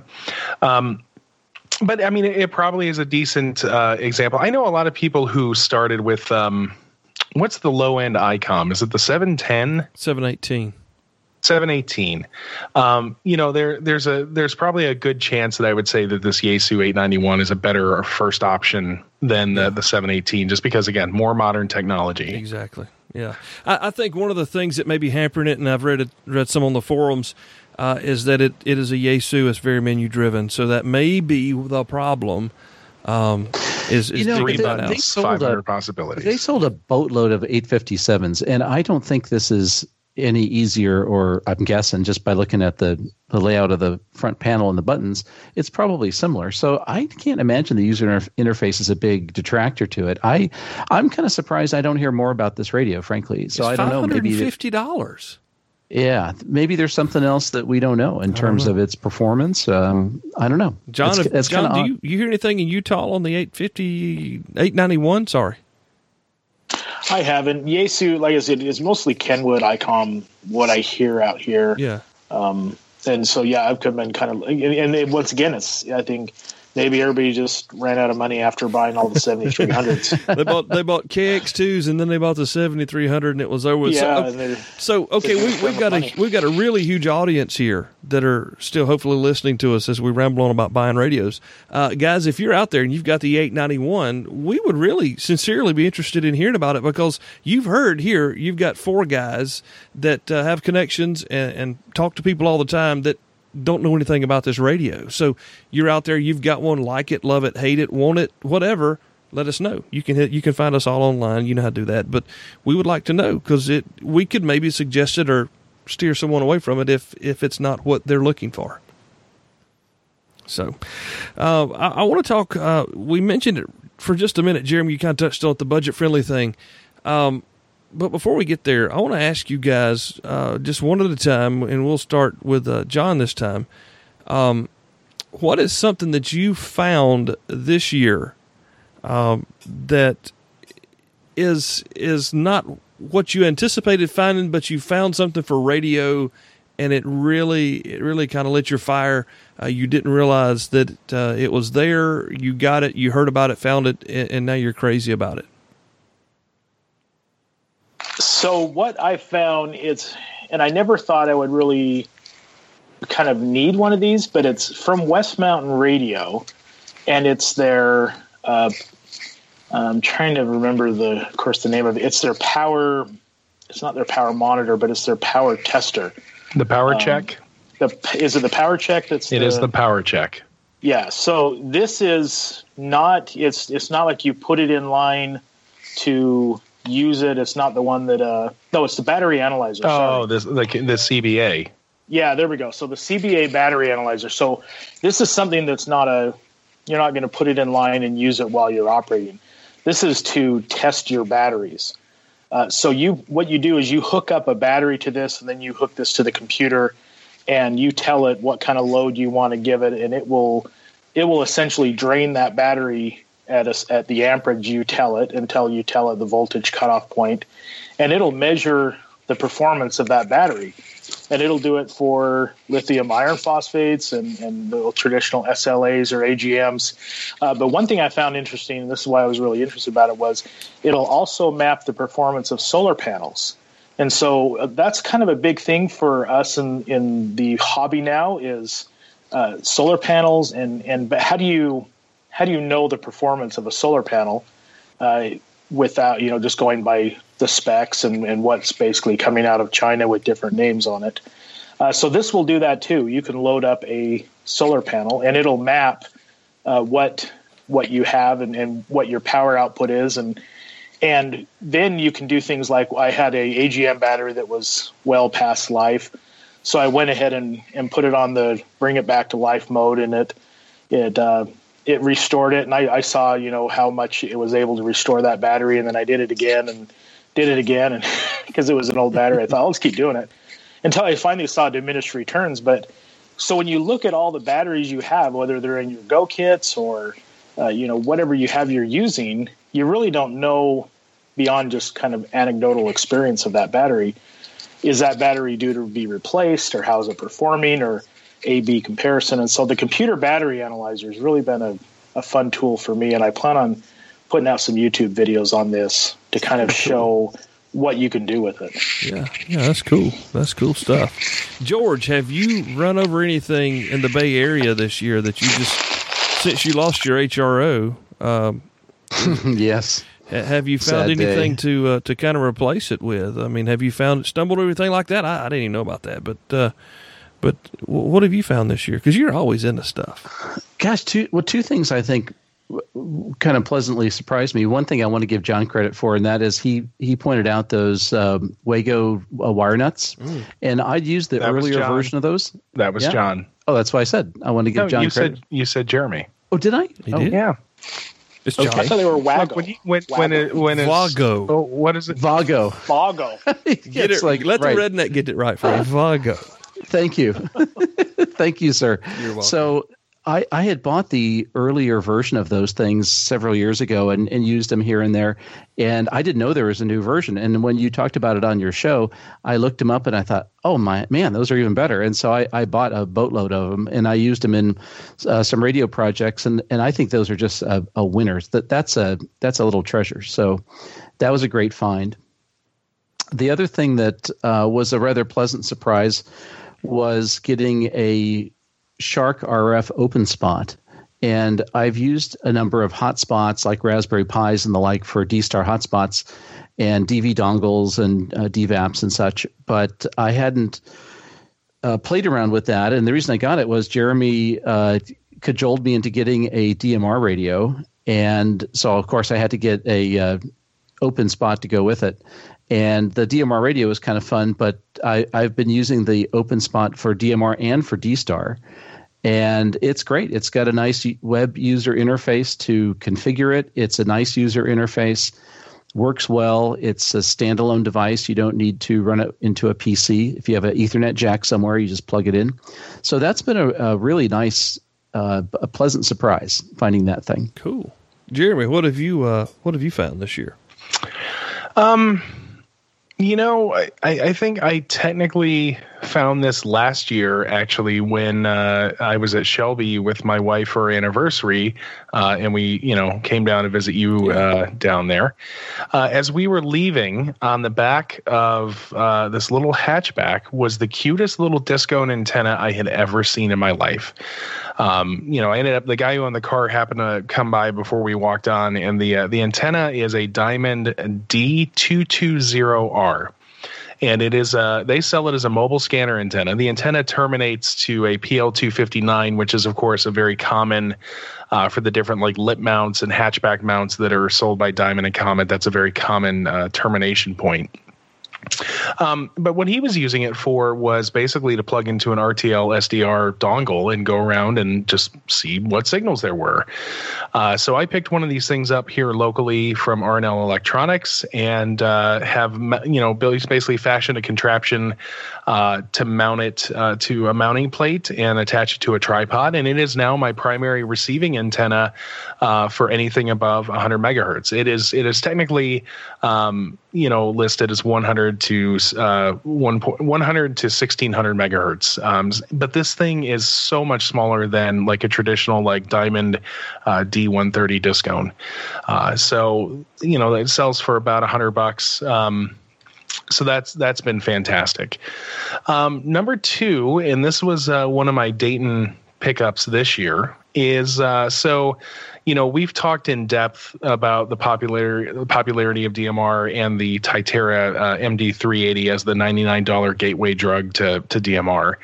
Um, I have really become a big fan of DMR. Have a hotspot in here. We have a couple of really good repeaters uh, here in the area that I can hit with an HT, and I decided I wanted something a little bit better than uh, the MD380. So at Dayton this year, uh, a company called Gigaparts. Um, is a distributor now for a commercial manufacturer called Hytera, H Y T E R A.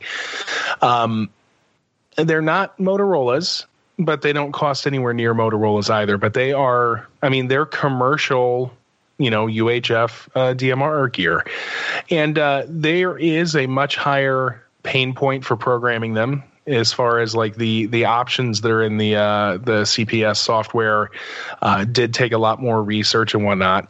But as far as like a rugged, amazingly performant, just quiet, long battery life. Like I, I, I can't say enough about it.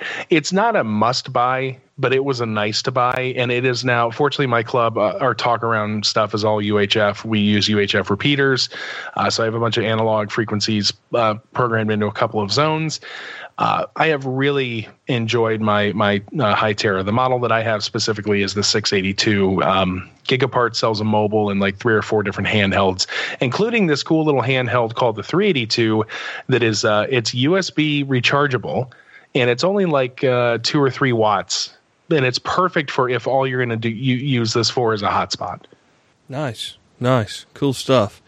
And then uh, the last thing and this is something also we we've talked about before in, in terms of software defined radios, but um, you know, along with getting this antenna, I really, really, really, really, you know, went hardcore, full on into uh, setting up software defined receivers upstairs in the second floor of my house. And uh, as I mentioned on uh, the workbench and here, I'm a huge fan of the AirSpy models. Um, I have currently an AirSpy Mini, which is a $99 uh, you know, a dongle that'll do 24 megahertz to 1.5 uh, or 1.6 or maybe 1.8 gigahertz. I can't remember. Uh, it'll give you 4.8 megahertz of bandwidth in your Spectrum display. Um, but it is such a, a quality piece of equipment wide bandwidth and is the perfect $99 gateway drug into software defined radios. So that that that continues to be at the top of my list, especially with all of the software stuff that uh, the developer has done this year to allow uh, remote monitoring and remote, remote management of these dongles.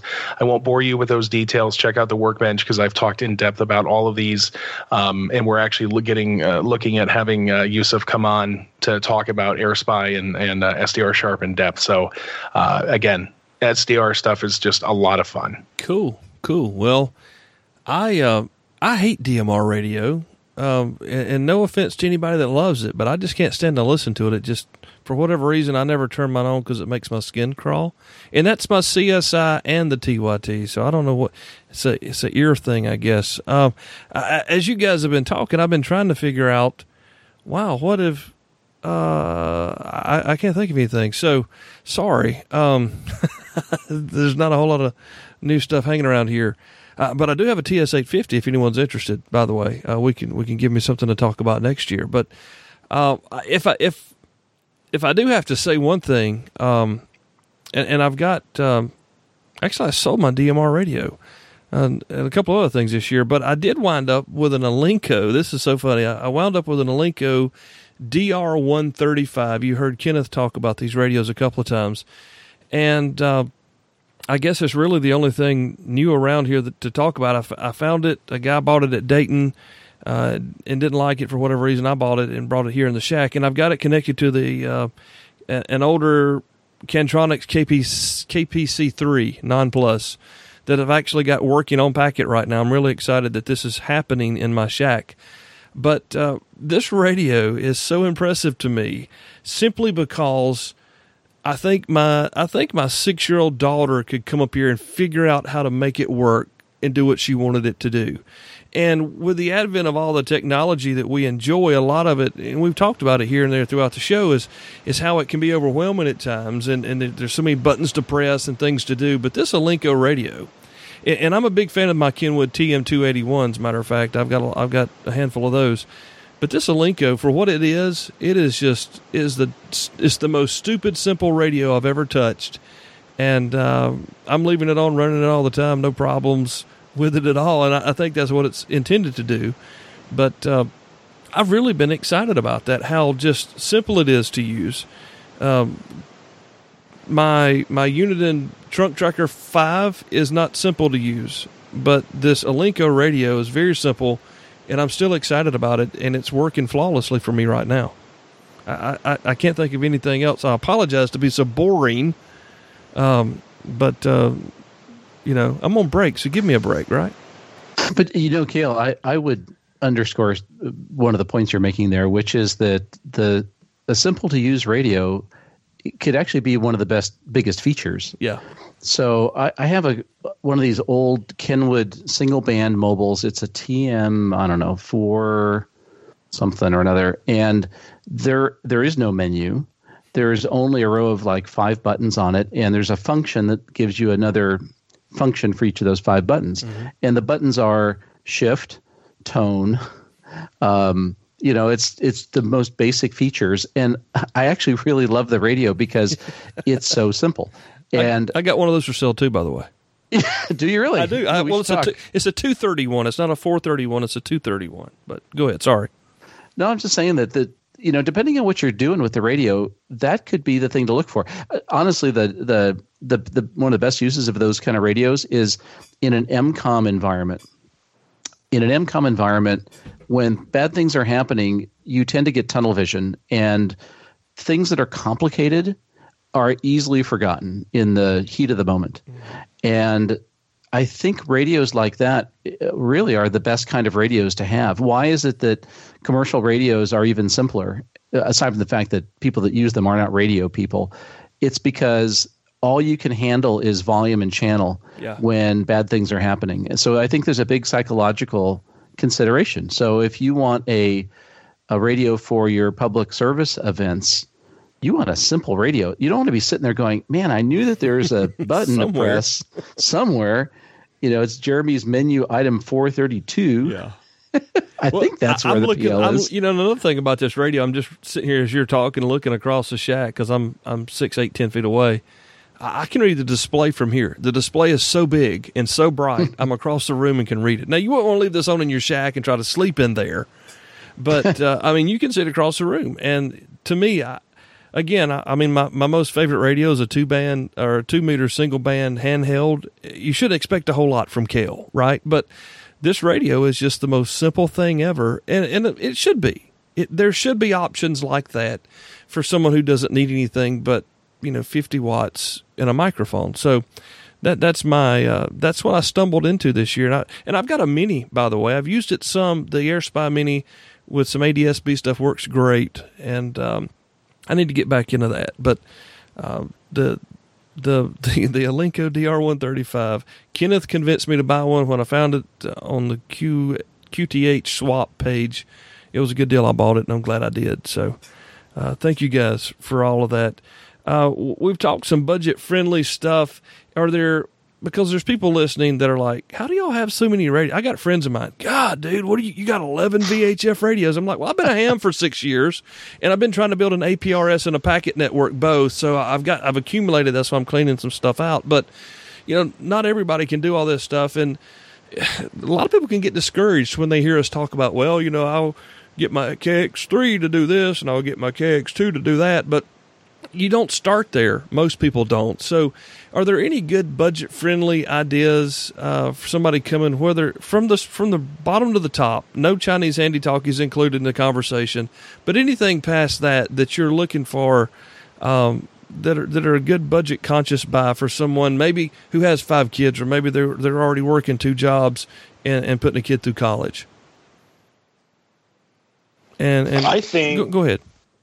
I, I think it's it, that's where you really need to start hitting the swap meets.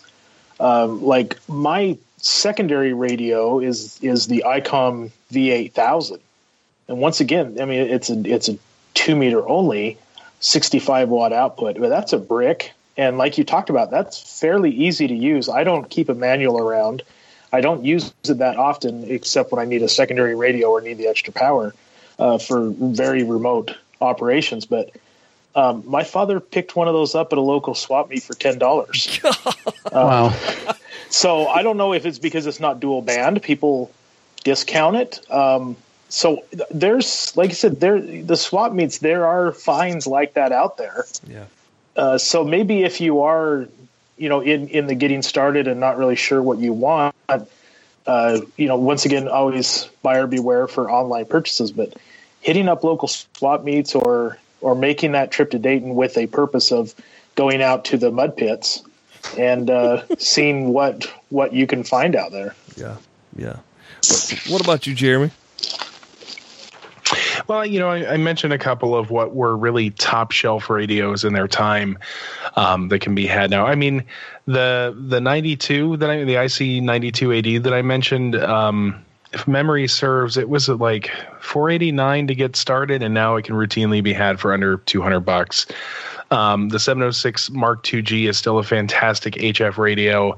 Um, as far as VHF radios, being able to find, um, you know, Yaesu eight, eight or sorry, 8800s, I think are going to start going down in price. Um, finding even the, the, you know, we mentioned the 7900, but even the 7800, which is relatively close to the same thing as the 7900.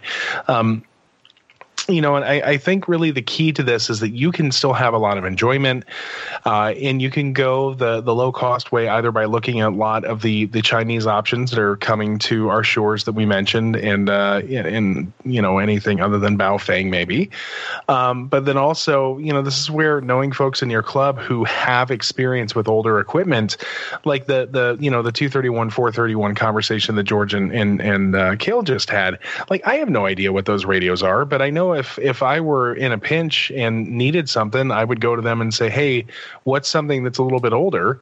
that uh, I could get into and not you know have to worry about, and they would tell me. And so that's where uh, your relationships and your Elmers uh, can really uh, come to the rescue.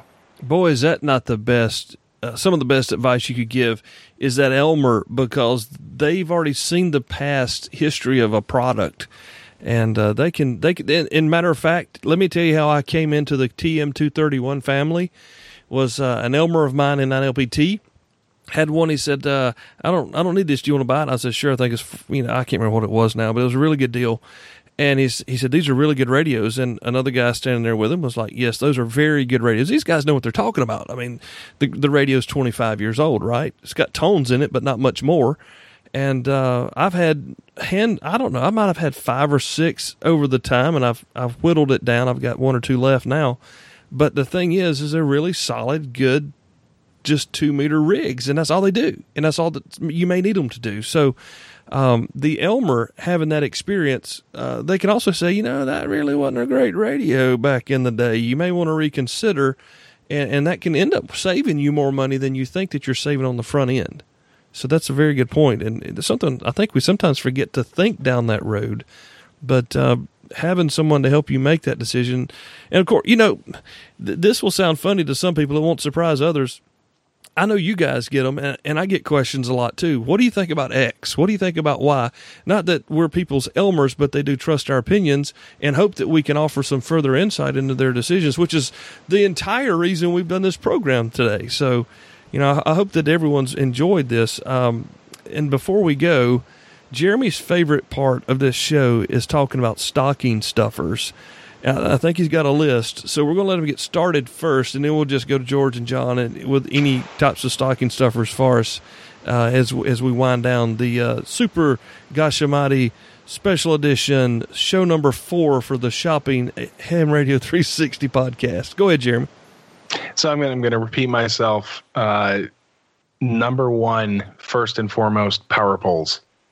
Power pole the hashtag you, power pole the you world. can't you can't power pole the world if you don't have enough power poles. Um, power poles, uh, RF adapters, uh, small jumper cables of varying kinds, uh, you know, things that help you work on coax or to build your own cables, uh, crimp tools for for power poles.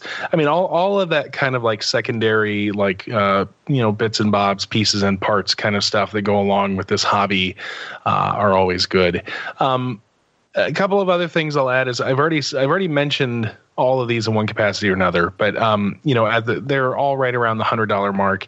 Again, the AirSpy Mini for somebody who wants to get into uh, software defined radios and uh, you know wants to get a, a quality piece of equipment, uh, that's there at ninety nine dollars the Tytera MD380 for somebody who wants to dip their toe in the DMR waters, uh, or somebody who is interested in setting up a hotspot board, which again we've talked about in previous episodes. Uh, it's basically a device that allows you uh, to connect, um, you know, via RF from your radio to this little box, the hotspot, and then to the internet in case you don't have a repeater nearby, and allows you to talk on the internet linked uh, systems that are out there. Uh, but the Tytera MD380 for well under $100 is a fantastic buy of a radio.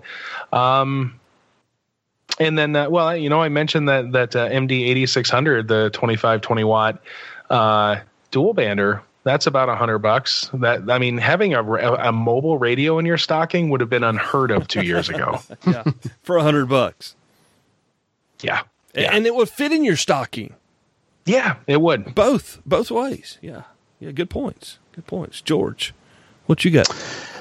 Oh gosh, you know the first thing that I would suggest is a copy of the ARRL handbook, and everybody really should have a copy of it. It's the sort of thing that you'll reference in so many different ways for antennas, for power supplies, for radios, just you know, basic electronics. It's just such a valuable thing to have, and it's not that terribly cheap. I'm not sure how much they are now, but they're probably forty bucks or fifty bucks or something like that. So it's one of those things where you go, well, that's kind of an expensive book and uh, and then when you get one for Christmas, it's like, oh, this is awesome, and you'll you'll have an infinite source of bathroom reading material. so too much my, information there. that'd be my first pick. Uh, I think my second pick would be a, a collection of stuff that is a Raspberry Pi, an audio codec, audio fob, and for the first time ever, I will recommend and a Baofeng radio. Maybe even the cheapest one, the the Model 888, which is a channelized radio that's only like 13 bucks. Why? Because with that little pile of stuff, you could build an AllStar hotspot and start playing around with the voice over IP connected radio, and um, that's pretty much all you need to to take your um, common garden variety FM radio and talk to this little hotspot. So when we talk about things like the Shark uh, Open Spot, that's 230 bucks and it supports the, all the digital modes. You could build your own hotspot on the AllStar network for about $70, if not less. Can we interface so, my repeater with that? Yes.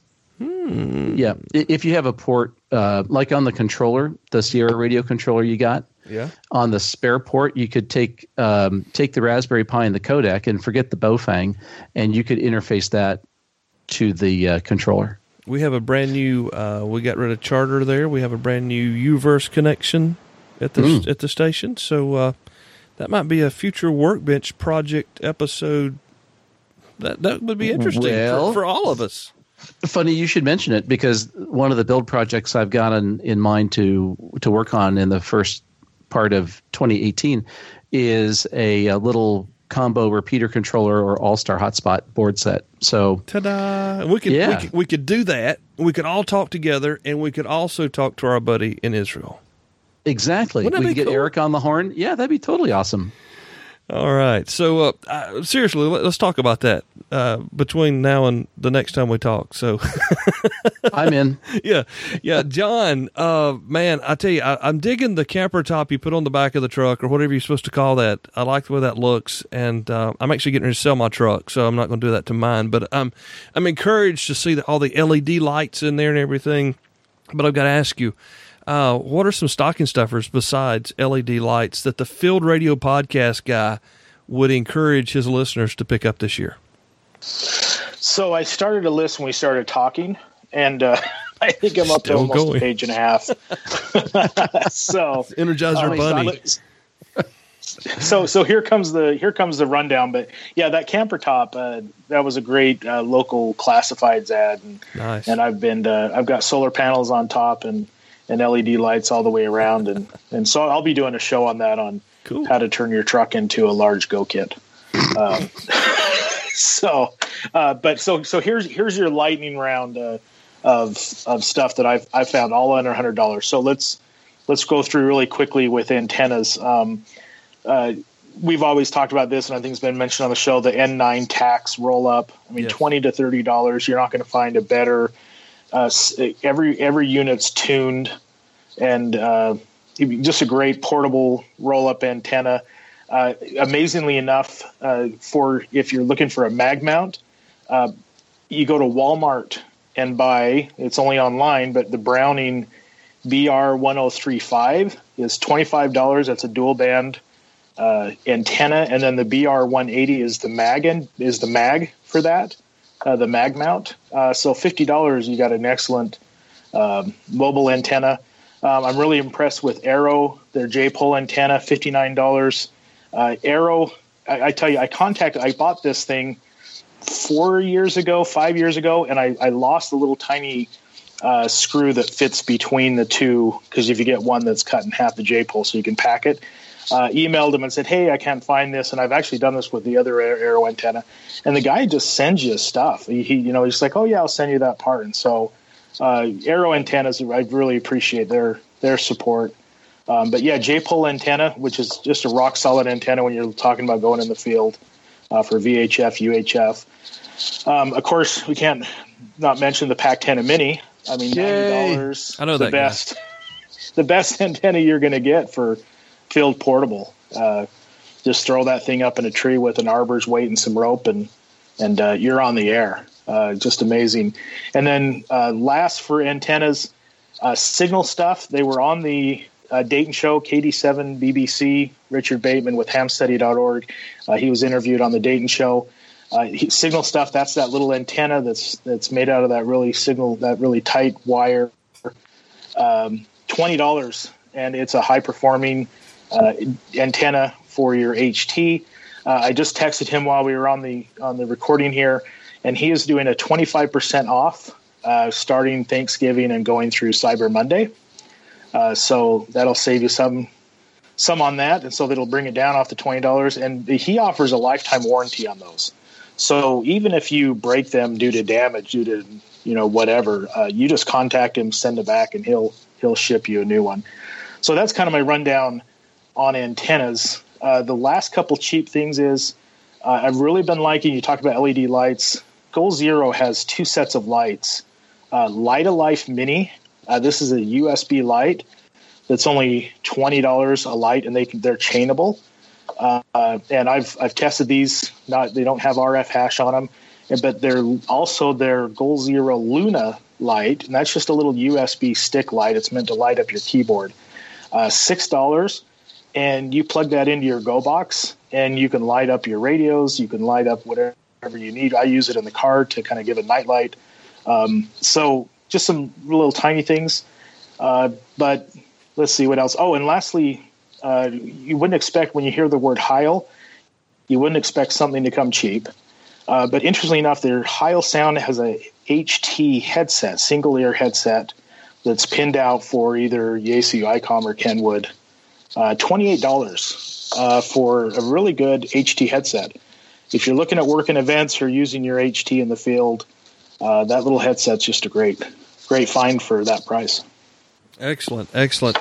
Well, I don't have a whole lot to add to any of that, but I will tell you that I do have the uh, the signal stuff antenna, George, on the Wouxun Handy that I that's my go to grab type radio, and it really, man, it makes a huge difference. Of course, now it get you know it's it's it's longer than the, the typical antenna. But down here in the country, that makes a big difference, and it works really, really well. So we'll make sure we link that. And uh, you, you guys, you guys showed him some love uh, back after Dayton, and, and hope you will do that as well. Especially uh, folks like George, who's out there doing it big with the uh, Ten Mini. So pick up one of those. If you guys are operating in the field, HF portable, and you don't have a uh, have a PackTenna yet, you're really missing out. So don't don't keep missing. Just get her done. Um, you know, I, I, I shop for kids. You know, I, I don't really know.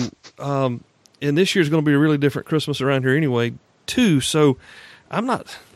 My wife told me last night. Let me let me just be very transparent. Like I'm not always transparent, but my wife told me last night. I'm so tired of you taking the joy out of holidays. Last night I was I was complaining about having to cook all this food that I'm really not going to have to cook on Thanksgiving, but uh, the holidays just wear me out for some reason. I don't know why. I'm not a big fan, but anyway, um, there's a lot of cool things out there to be had. Again, uh, I'll go back to George, the Raspberry Pi thing. I'm wanting to build a field expedient type portable computer to do FL FLDigi on.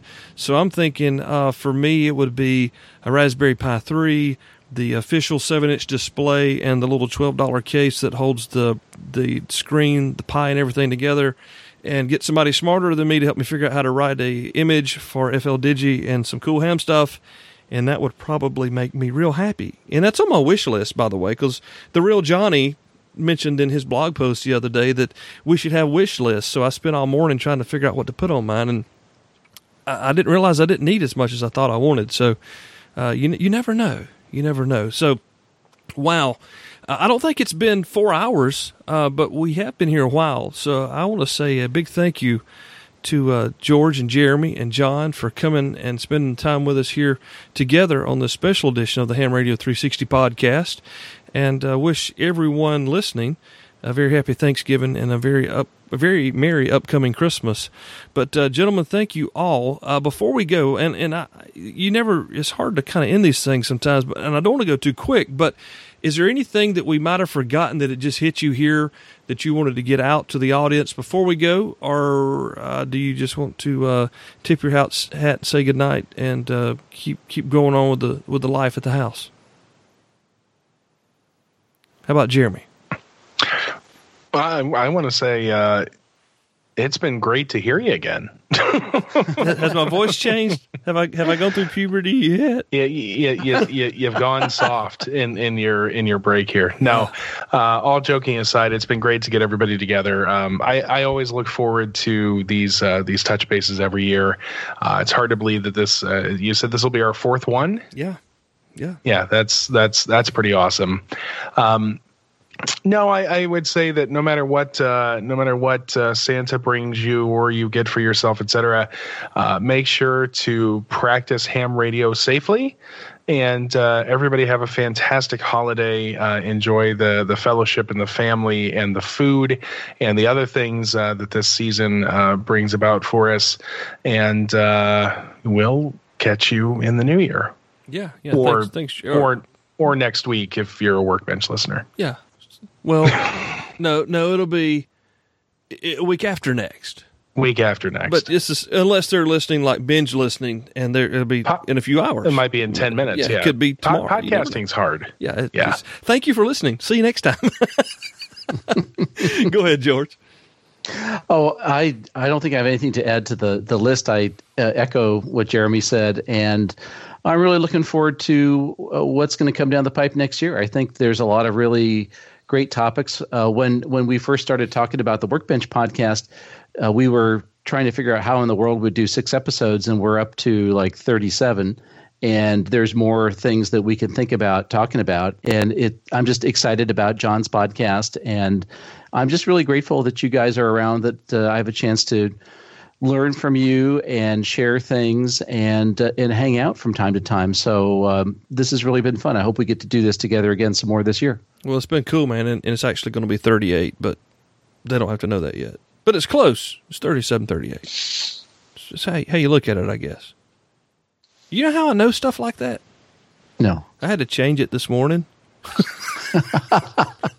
you think I would know? Yeah, well, you know, if you if you'd asked me tomorrow, I couldn't tell you. But uh, I, yeah, so congratulations on that. By the way, I mean that's you know if you're not a content creator, uh, and most of you aren't, you, you don't realize the amount of work that it took to get to 37 to seven to 12 to whatever. It's it's a lot going on. So congratulations, guys! Y'all are killing it. Keep up the good work. And uh, John, before we go, anything else for us, bro? Well, I felt I feel like the new one, the new kid on the block. This is my first. In. Uh, so thank you for welcome, welcoming me into the uh, 360 family. Absolutely. Um, so, yeah, I'm I'm 10 episodes down. So, um, and I, I joke because someone did ask me, did I did I take Cale out? Uh, He's bigger the minute than me. I start, the minute I start, you you go on hiatus, and so I say, no, I promise I didn't. Um, so, yes. So uh, no, I appreciate being here, and, and, this is this has been great, and I'm I'm looking forward to uh, continuing on. We're going to try and do some dating plans also, and uh, I think it's just going to be fun, and I, it's it's interesting to talk to different people that have come forward and volunteered to be on the show, and and just finding out all the amazing things you can do in this hobby that uh, is is just great to hear people's story, and it's great to hear people uh, getting out and and getting things uh, and just enjoying this hobby. So I appreciate you letting me be part of this. Oh, absolutely, man. Absolutely. And thank you very much, everyone, for listening. It's been a lot of fun. We hope you've enjoyed it. This is our fourth shopping show. So if you haven't heard the others, we will encourage you to go back. The, the easiest way to find it, there's two easy ways. Type in shopping into the, um, the search bar, hamradio360.com, or you can go to the Start Here page and we'll have them all listed in order there.